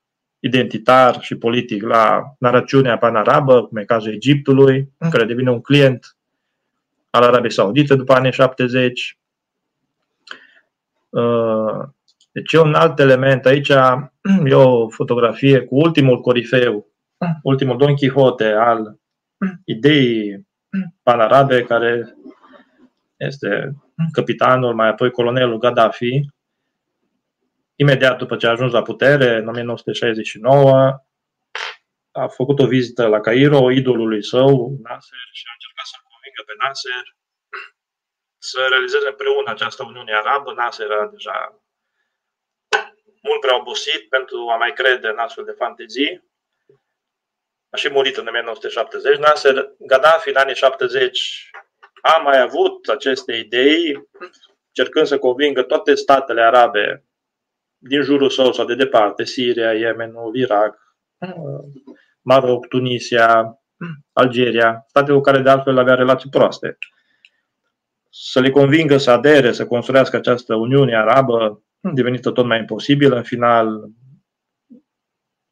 văzându-și eșecul, Gaddafi s-a deturnat el însuși de la ideile panarabiste înspre proiecte la fel de extravagante și cu conotații islamice după anii 78, 79 și, mă rog, a avut propria lui viziune din ce în ce mai nebunească, deși foarte eficientă, în schimb, în altă direcție, Gaddafi a avut un rol enorm în generarea dinamicii care a dus la fondarea Uniunii, Arab, Uniunii Africane. Pentru că văzându-și eșecul în fața unei lume arabe hiperfragmentate și, și opuse lui, și Gaddafi a fost urât de enorm de mulți lideri arabi, special cei din zona Golfului Persic, pentru că era slobo la gură și spunea foarte multe lucruri pe șleau. O lume arabă e încărcată într-o ipocrizie enormă și asta i-a și adus cele din urmă. Aici este nu, nu o hartă, mă rog, așa un pic naivă, simplificată, a celor două utopii care, să zic, se, se, una a expirat, cea panarabistă, substituită tot mai mult de utopia pan-islamică sau pan-islamistă, cu foarte mulți actori, nu neapărat arabi, și Iranul a crezut foarte mult după Revoluția din 79 în ideea că el poate să fie un pilon al unei proiectate unificări islamice, mai ales pentru că Iranul are o dublă alteritate. Este o țară persană și nu arabă și o țară șiită și nu sunită. Uh, cam asta, cam din anii 70, 80, 90, ceea ce, numim, ceea ce putem numi noi geopolitica lumii arabe, de fapt, este geopolitica unor continue rivalități între statele din lumea arabă.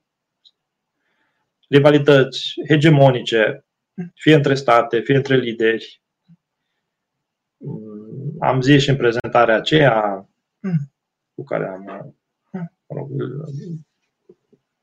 prezentarea conferinței noastre, unul dintre uh,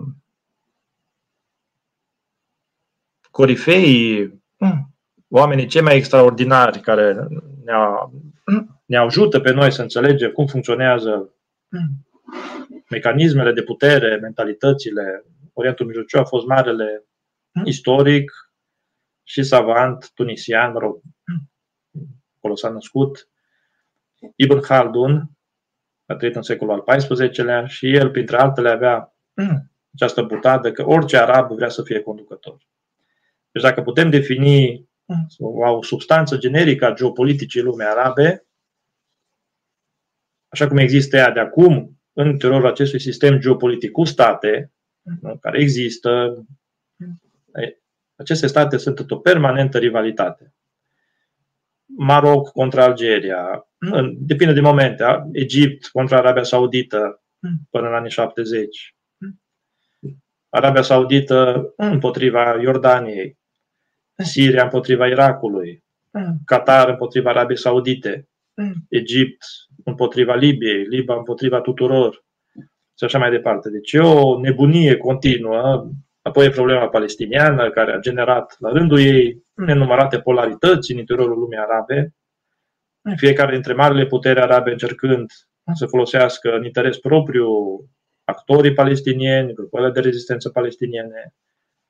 În Siria aici a avut mari ambiții, nereușind să controleze pe Arafat și OEP-ul, a folosit foarte mulți grupări mai degrabă radicale, teroriste, Uh, apoi, uh, această ordine politică, așa cum funcționea ea, mai mult sau mai puțin înghețată, va fi încă o dată zruncinată masiv, mai întâi în 2003, prin intervenția americană din Irak, care pune capăt unui regim și unei puteri arabe care a dominat vreme de decenii configurația geopolitică a lumii arabe și a Orientului Mijlociu, una dintre marile puteri militare, în primul rând, politice și cu ambiții geopolitice majore în zona Golfului Persic. Prăbușirea Irakului a avut efecte foarte mari asupra raporturilor de putere în lumea arabă, pentru că, încă o dată, a oferit ocazia statelor din Golful Persic să, să-și crească și mai mult influența. Apoi vine momentul primăverii arabe, sau mă rog, așa numite primăveri arabe, din 2011, unele regimuri la putere au căzut, Libia, Tunisia, Egipt, Yemen, altele au rezistat cu prețul unor enorme conflicte, cum este cazul Siriei, conflicte care au generat la rândul lor alte dinamici, alte conflicte, emergența unor nenumărați actori islamiști, adică în general foarte pe scurt ca să încheiem.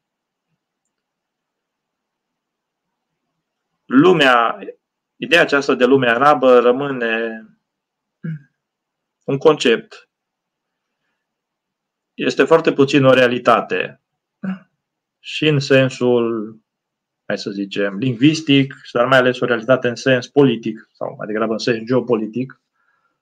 Liga Arabă este aproape inexistentă, ca eficiență și ca realitate, ca proiect.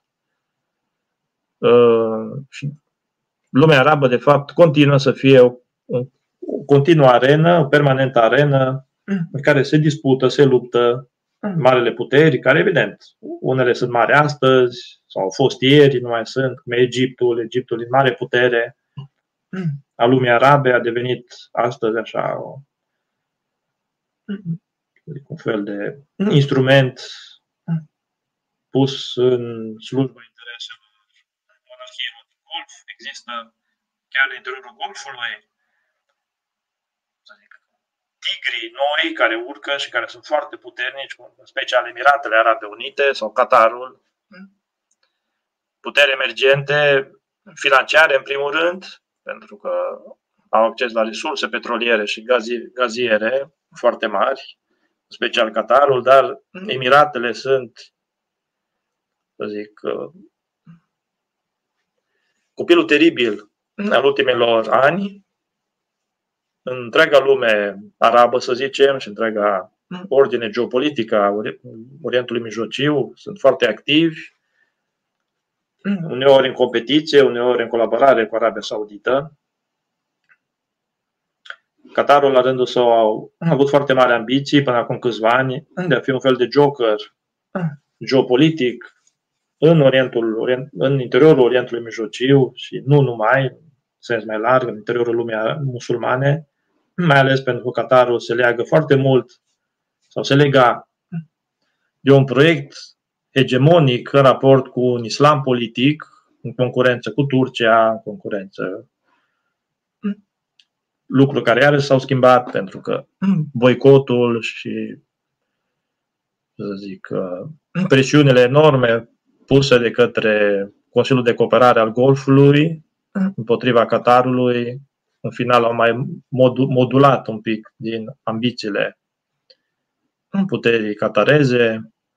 Omanul este un stat care își asumă în mod fundamental o distanță diplomatică și mai ales ambiția, la rândul său de a fi un joker, foarte multe negocieri, jocuri de culise care se fac în Oman și sub uh, influența Omanului sau sub tutela Omanului.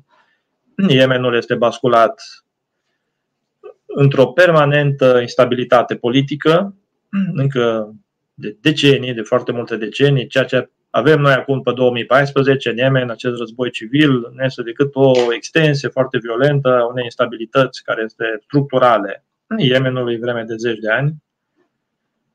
Uh, sunt multe chestiuni uh, care țin, de, să zicem, de o geopolitică hard, care doar le amintim, problema exploziei demografice și a gestiunii acestor mase enorme de populații, pentru că lumea arabă a fost, după al doilea război mondial, regiunea cu cea mai mare uh,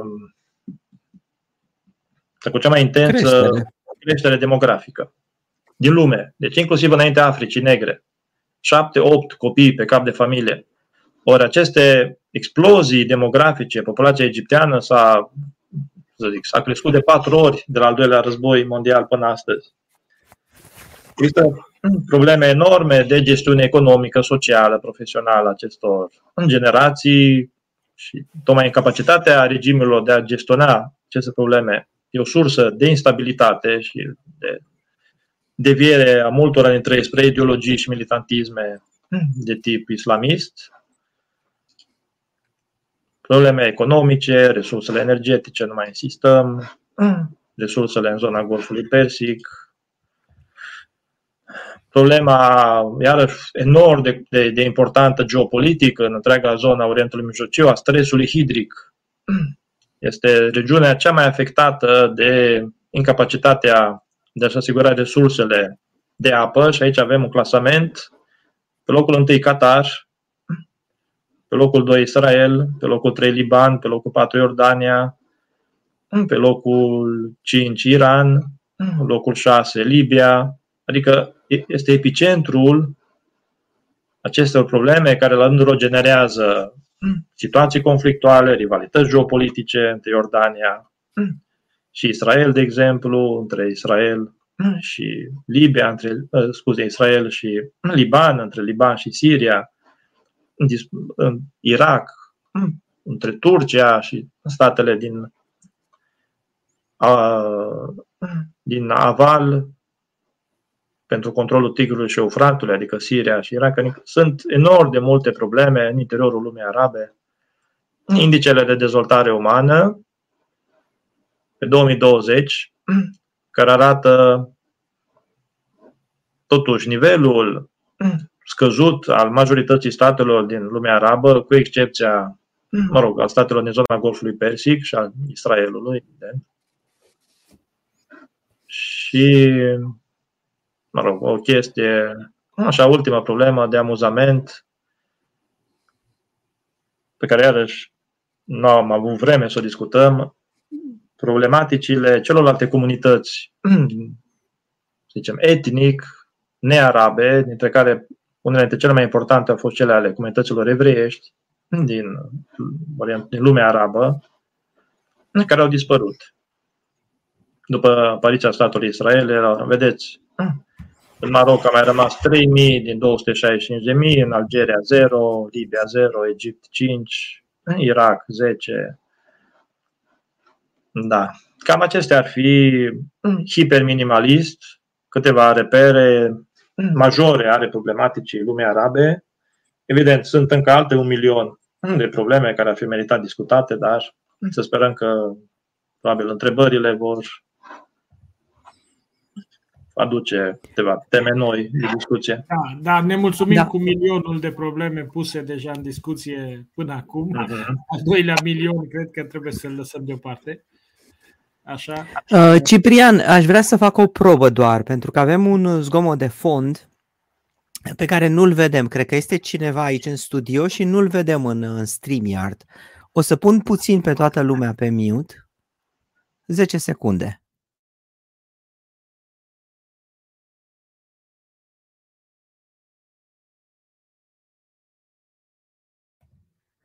Uh, nu, nu s-a mai auzit. O să întreb doar așa, este cineva aici în StreamYard, dacă puteți să, să interveniți? Adică în afară de noi trei. În afară de noi trei, da. Pentru că am senzația că se mai aude cineva pe fond, doar că nu apare, nu, nu se vede în StreamYard. Nu, e ok. Ne uităm, ne interesăm noi, Ciprian, care a fost da, problema. Da, da, da, da, da. Da. Da, oricum e un mic sunet care, mă rog, a mai deranjat așa un pic, dar în rest uh, el a fost uh, el a putut să fie ignorat datorită uh, prezentării și informații foarte, foarte dense. A fost un curs, Marius, a fost un adevărat curs de istorie a lumii arabe. Ar trebui să fie fascinant urmărit acest curs pe un semestru, mai ales cu, toate, cu toată informația grafică pe care ai adăugat-o Uh, părții istorice. Um, ar fi multe de spus, au fost și întrebări, din păcate noi am ieșit foarte mult în afara timpului cu prezentările și uh, sunt întrebări care sunt legate evident de relația dintre lumea arabă și celelalte țări musulmane non-arabe. Da, în primul rând Iranul, ai vorbit despre Iran, în al doilea rând e vorba despre Turcia, dar mai sunt și în, în Est, Indonezia, parțial Pakistanul, Bangladeshul și o parte din Malaezia și așa mai departe. Deci e clar că avem o non-coincidență între lumea arabă și lumea musulmană. Asta este adevărat. Există apoi, evident, există și o, o, o bucată mică și trebuie să o spunem, cred că am spus-o și anul trecut, uh, Uh, la, când am făcut emisiunea despre islamism, există o bucată de lume arabă non-musulmană. Nu? Mai mult, mai, mai puțin uh, întinsă, uh, prezentă cu deosebire în comunitățile în comunitățile creștine din Liban sau din Siria, chiar din Irak, pe alocuri, dar care există și asta se vede mai ales în mozaicul etnic și religios din Liban sau din, uh, din zona, uh, din, din țările din Orientul Mijlociu. Așa. Dacă ne poate recomanda domnul Lazar una sau două cărți despre istoria lumii arabe, nu a ieșit de curând uh, o carte numește da. chiar Arabii, nu? Da, este, da, există o carte. Probabil că una dintre cele mai bune introduceri este cartea lui Albert Hurani, Istoria popoarelor, popoarelor arabe este o carte apărută la Polirom, dacă nu mă înșel. Uh, în urmă cu câțiva ani, Albert Hurani a fost un uh, savant libanez, un specialist orientalist libanez cu un rol enorm. Este cartea lui despre mișcarea Nagda. Este o carte de căpătâi, e o referință în studiile de specialitate despre uh, această renaștere identitară, deopotrivă și arabă și islamică de la sfârșitul secolului XIX, începutul secolului 20. Uh, există, s-au tradus destul de multe în limba română, există o literatură consistentă. Uh, mi se pare că și Dominic Surdel, un mare specialist francez, are ceva carte despre arab, dacă nu mă înșel. Știu că are una sigur despre islam, o traducere de la Piuf, de la Chesej, dar cred că are și despre lumea arabă. Sunt, adică și despre cultura arabă, despre literatură, despre cultura în sens larg, sapiențială, există, da, asta este cartea lui Albert Curani. Um, există o traducere, ce ziceam adineauri, făcută de către Grete Tartler, în urmă cu mulți ani, uh, înțelepciunea arabă în poezia și proza secolelor 5, 14 probabil, sau ceva de genul acesta, care compendium din uh, textele filozofice, textele de literatură extraordinare din cultura arabă, din perioada clasică. Ui, evident, sunt foarte mulți, scri, foarte mulți scriitori, oameni de cultură arabă în perioada contemporană, care sunt traduși. Uh, Naguib Mahfouz, de exemplu, singurul scriitor arab care a luat premiul Nobel. Aproape partea cu parte consistentă din uh, opera sa e tradusă în limba română, sau un alt scriitor extraordinar, uh, Allah El Aswani, foarte urmărit. Cartea lui, Blocul Iacubian, este cartea cea mai vândută în lumea arabă. Deci există, există o lume arabă, deci ca și realitate culturală, asta e adevărat, ca și producție culturală, există nenumărați scriitori care sunt produsul unor realități culturale proprii, cei din Maghreb, care sunt foarte numeroși, care reflectă foarte mult realitățile magrebene. Există o generație nouă de scriitori în zona Golfului Persic, poate mai puțin cunoscuți, dar da. poate nume. Da.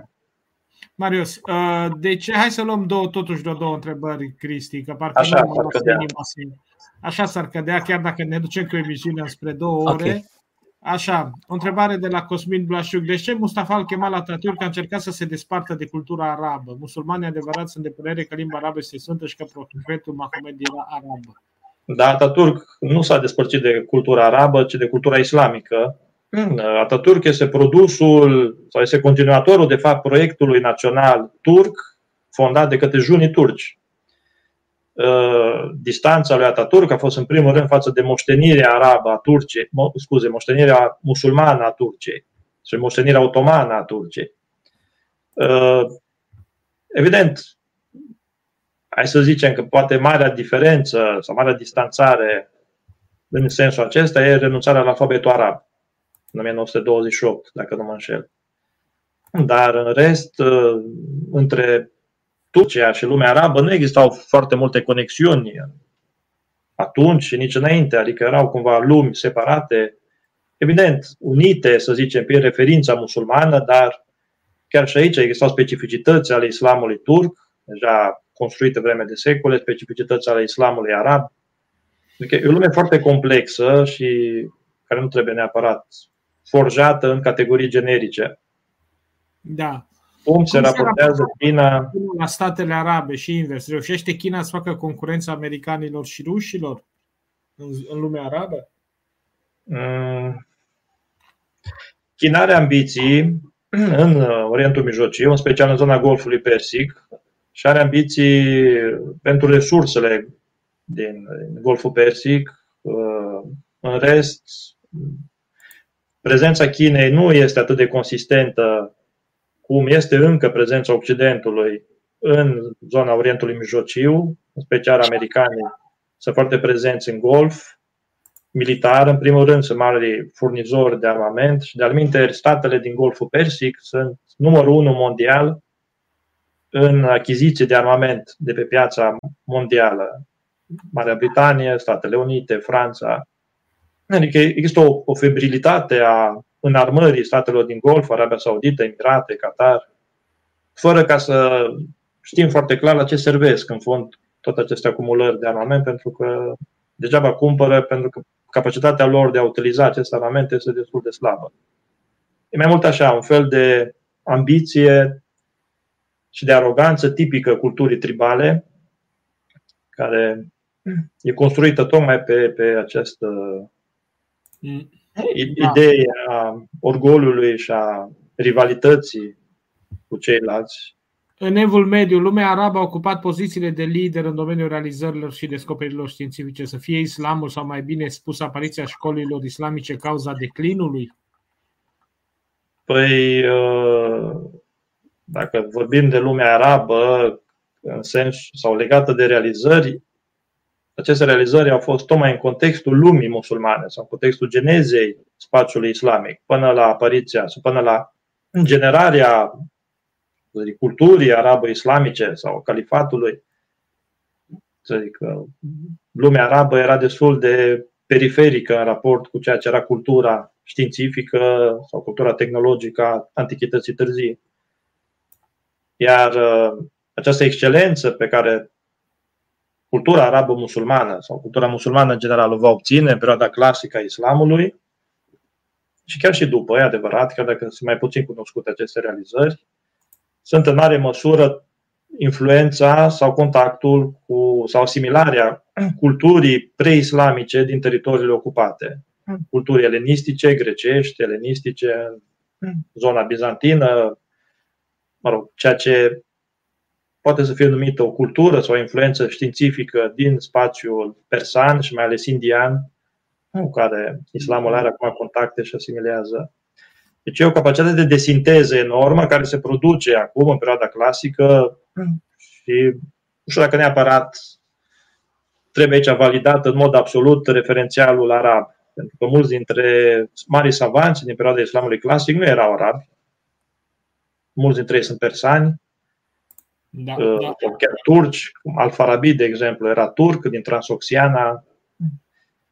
Deci e foarte greu, adică, să zic, uh, în perioada islamului clasic, referința arabă, în sensul de identitar arabă, era mai degrabă apanajul celor care aveau, puteau să-și să-și valideze un atașament tribal sau o filieră tribală la unele dintre triburile din peninsula arabă. Deci asta însemna arab în contextul epocii respective. Adică arab în sensul cumva etnoantropologic. Adică să, să, să fii capabil să te atașezi la o, la o linie genealogică legată de un trib sau o comunitate arabă ca atare. Uh, în rest, nu, este, nu se punea foarte mult accentul pe identitatea, așa cum o putea noi cataloga acum ca fiind etnică sau națională, cu atât mai mult națională. Adică. Ceea ce conta în mare măsură era în special referința religioasă. Și asta era cadrul general care permitea ca diferitele comunități, populații, etnii din Maghreb până în China să interacționeze, să comunice, să se amestece, utilizând același instrument lingvistic, limba arabă. Uh, deci a fost un creuzet care a un creuzet bazat exact pe acest cosmopolitism și acest câmp da. de comunicare foarte larg, cultural, uman. Ce relație Ce... are România cu lumea arabă și cum s-ar, crea no- cum s-ar putea crea noi relații? Ca să încheiem cu asta. Că, cred că relațiile României sunt destul de minimaliste la ora actuală cu lumea arabă. Și asta, din păcate, pentru că există un potențial uh, enorm de încredere, inclusiv la nivelul populației și de imagine pozitivă pe care are România în interiorul lumii arabe. E adevărat, rezultatul politicilor pe care le-a dus regimul Ceaușescu și nu numai el în deceniile trecute, dar după dispariția, după căderea comunismului, aici Ciprian, tu știi mult mai bine decât mine, nu? obiectivele noastre de politică externă s-au recentrat mai mult înspre zona Occidentului și am pierdut foarte mult din relațiile, bagajul foarte bun și de relații diplomatice și mai ales de relații umane pe care le-am avut cu state din Africa, Orientul Mijlociu, Asia, și pe care nu l-am recuperat sau nu l-am uh, valorificat în continuare așa cum ar fi meritat. Și din păcate, da, nu, nu sunt mare specialist în diplomația română actuală, dar din ce am văzut eu sau ce am da. da, și dacă îmi dai voie să spun două vorbe uh, legată de asta, când în Europa vor fi mai puțin creștini decât musulmani, unde fugim? Domnule Bogdan, deja cred că ați fugit uh, uh, uh, înainte de a pune această întrebare. Nu are niciun fel de actualitate întrebarea pe care o puneți. Ceea ce vehiculați în întrebarea aceasta e doar încă o versiune a teoriilor complotului, a conspirațiilor, a islamului periculos și așa mai departe. Nu trăim în astfel de realitate, nu avem absolut niciun fel de. Nu trebuie să avem niciun fel de spaimă de felul acesta. Ehm, cred că există loc pentru toată lumea în orice loc de pe acest pământ. Duceți-vă în Spania să vedeți, duceți-vă în alte locuri din lume să vedeți unde civilizațiile au putut să trăiască împreună în Orient, în Orientul Mijlociu, oriunde nu există așadar niciun fel de emoție legată de o astfel de Um, invazie pe care o vehiculează niște televiziuni care nu au niciun fel de habar despre ce înseamnă geopoliticile lumii actuale. Cam asta a fost, uh, uh, cam asta a fost uh, emisiunea noastră de astăzi, dragi prieteni. Ne-am lungit, ne-am lungit, suntem într-un format neobișnuit. Astăzi suntem la două ore. Marius Lazar este un pasionat și un cunoscător al lumii arabe și inevitabil ne-a ținut un curs Uh, veți alege fiecare când veți vrea să revedeți această emisiune, uh, veți alege părțile care vă interesează, partea de istorie, partea de contemporaneitate, relația dintre lumea arabă și lumea musulmană, non-coincidența lor, toate acestea. Pentru săptămâna viitoare vrem să vă propunem, ne gândim de multă vreme cu Cristi la, această, la acest format, acum că s-a întors și el și că e totuși miercurea de după Paște și în perioada de vacanță, vrem să vă propunem o discuție liberă, care nu va fi propus o emisiune cu un invitat, dar să avem un dialog cu voi, cu toți invitații și cu toți, cu toți urmăritorii noștri, pardon, să avem un feedback mai, mai fiabil din partea voastră, să ne spuneți ce vă place, ce nu vă place, cum doriți să organizăm în continuare această emisiune. Suntem astăzi, n-am spus-o de la început, suntem la 60 de emisiuni.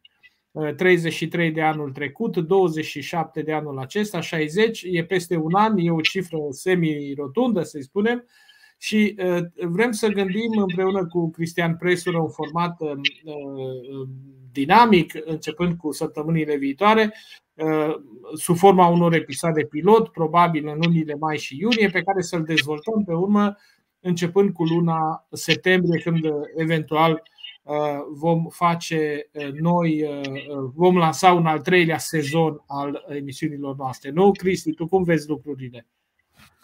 Da, absolut. Uh, deci îi rog pe cei care vor veni săptămâna viitoare să pună întrebări, să facă observații, vom discuta deschis cu toți. Da, cam asta este ideea. Vă așteptăm așadar miercurea viitoare. Îi dorim încă o dată, uh, îi mulțumim lui Marius Lazar pentru cursul acesta de mare, mare cultură pe care ni l-a oferit. Uh, cred că este ceva de învățat din toate acestea. Uh, vă dorim tuturor sănătate și uh, pace. Cei care sărbătoriți cei care sărbătoriți Paștele să aveți sărbători luminate în zilele ce vin, ceilalți să vă bucurați de aceste zile de primăvară, să fim cu toții sănătoși și să ne revedem cu bine săptămâna viitoare. Noapte bună, la revedere! La revedere!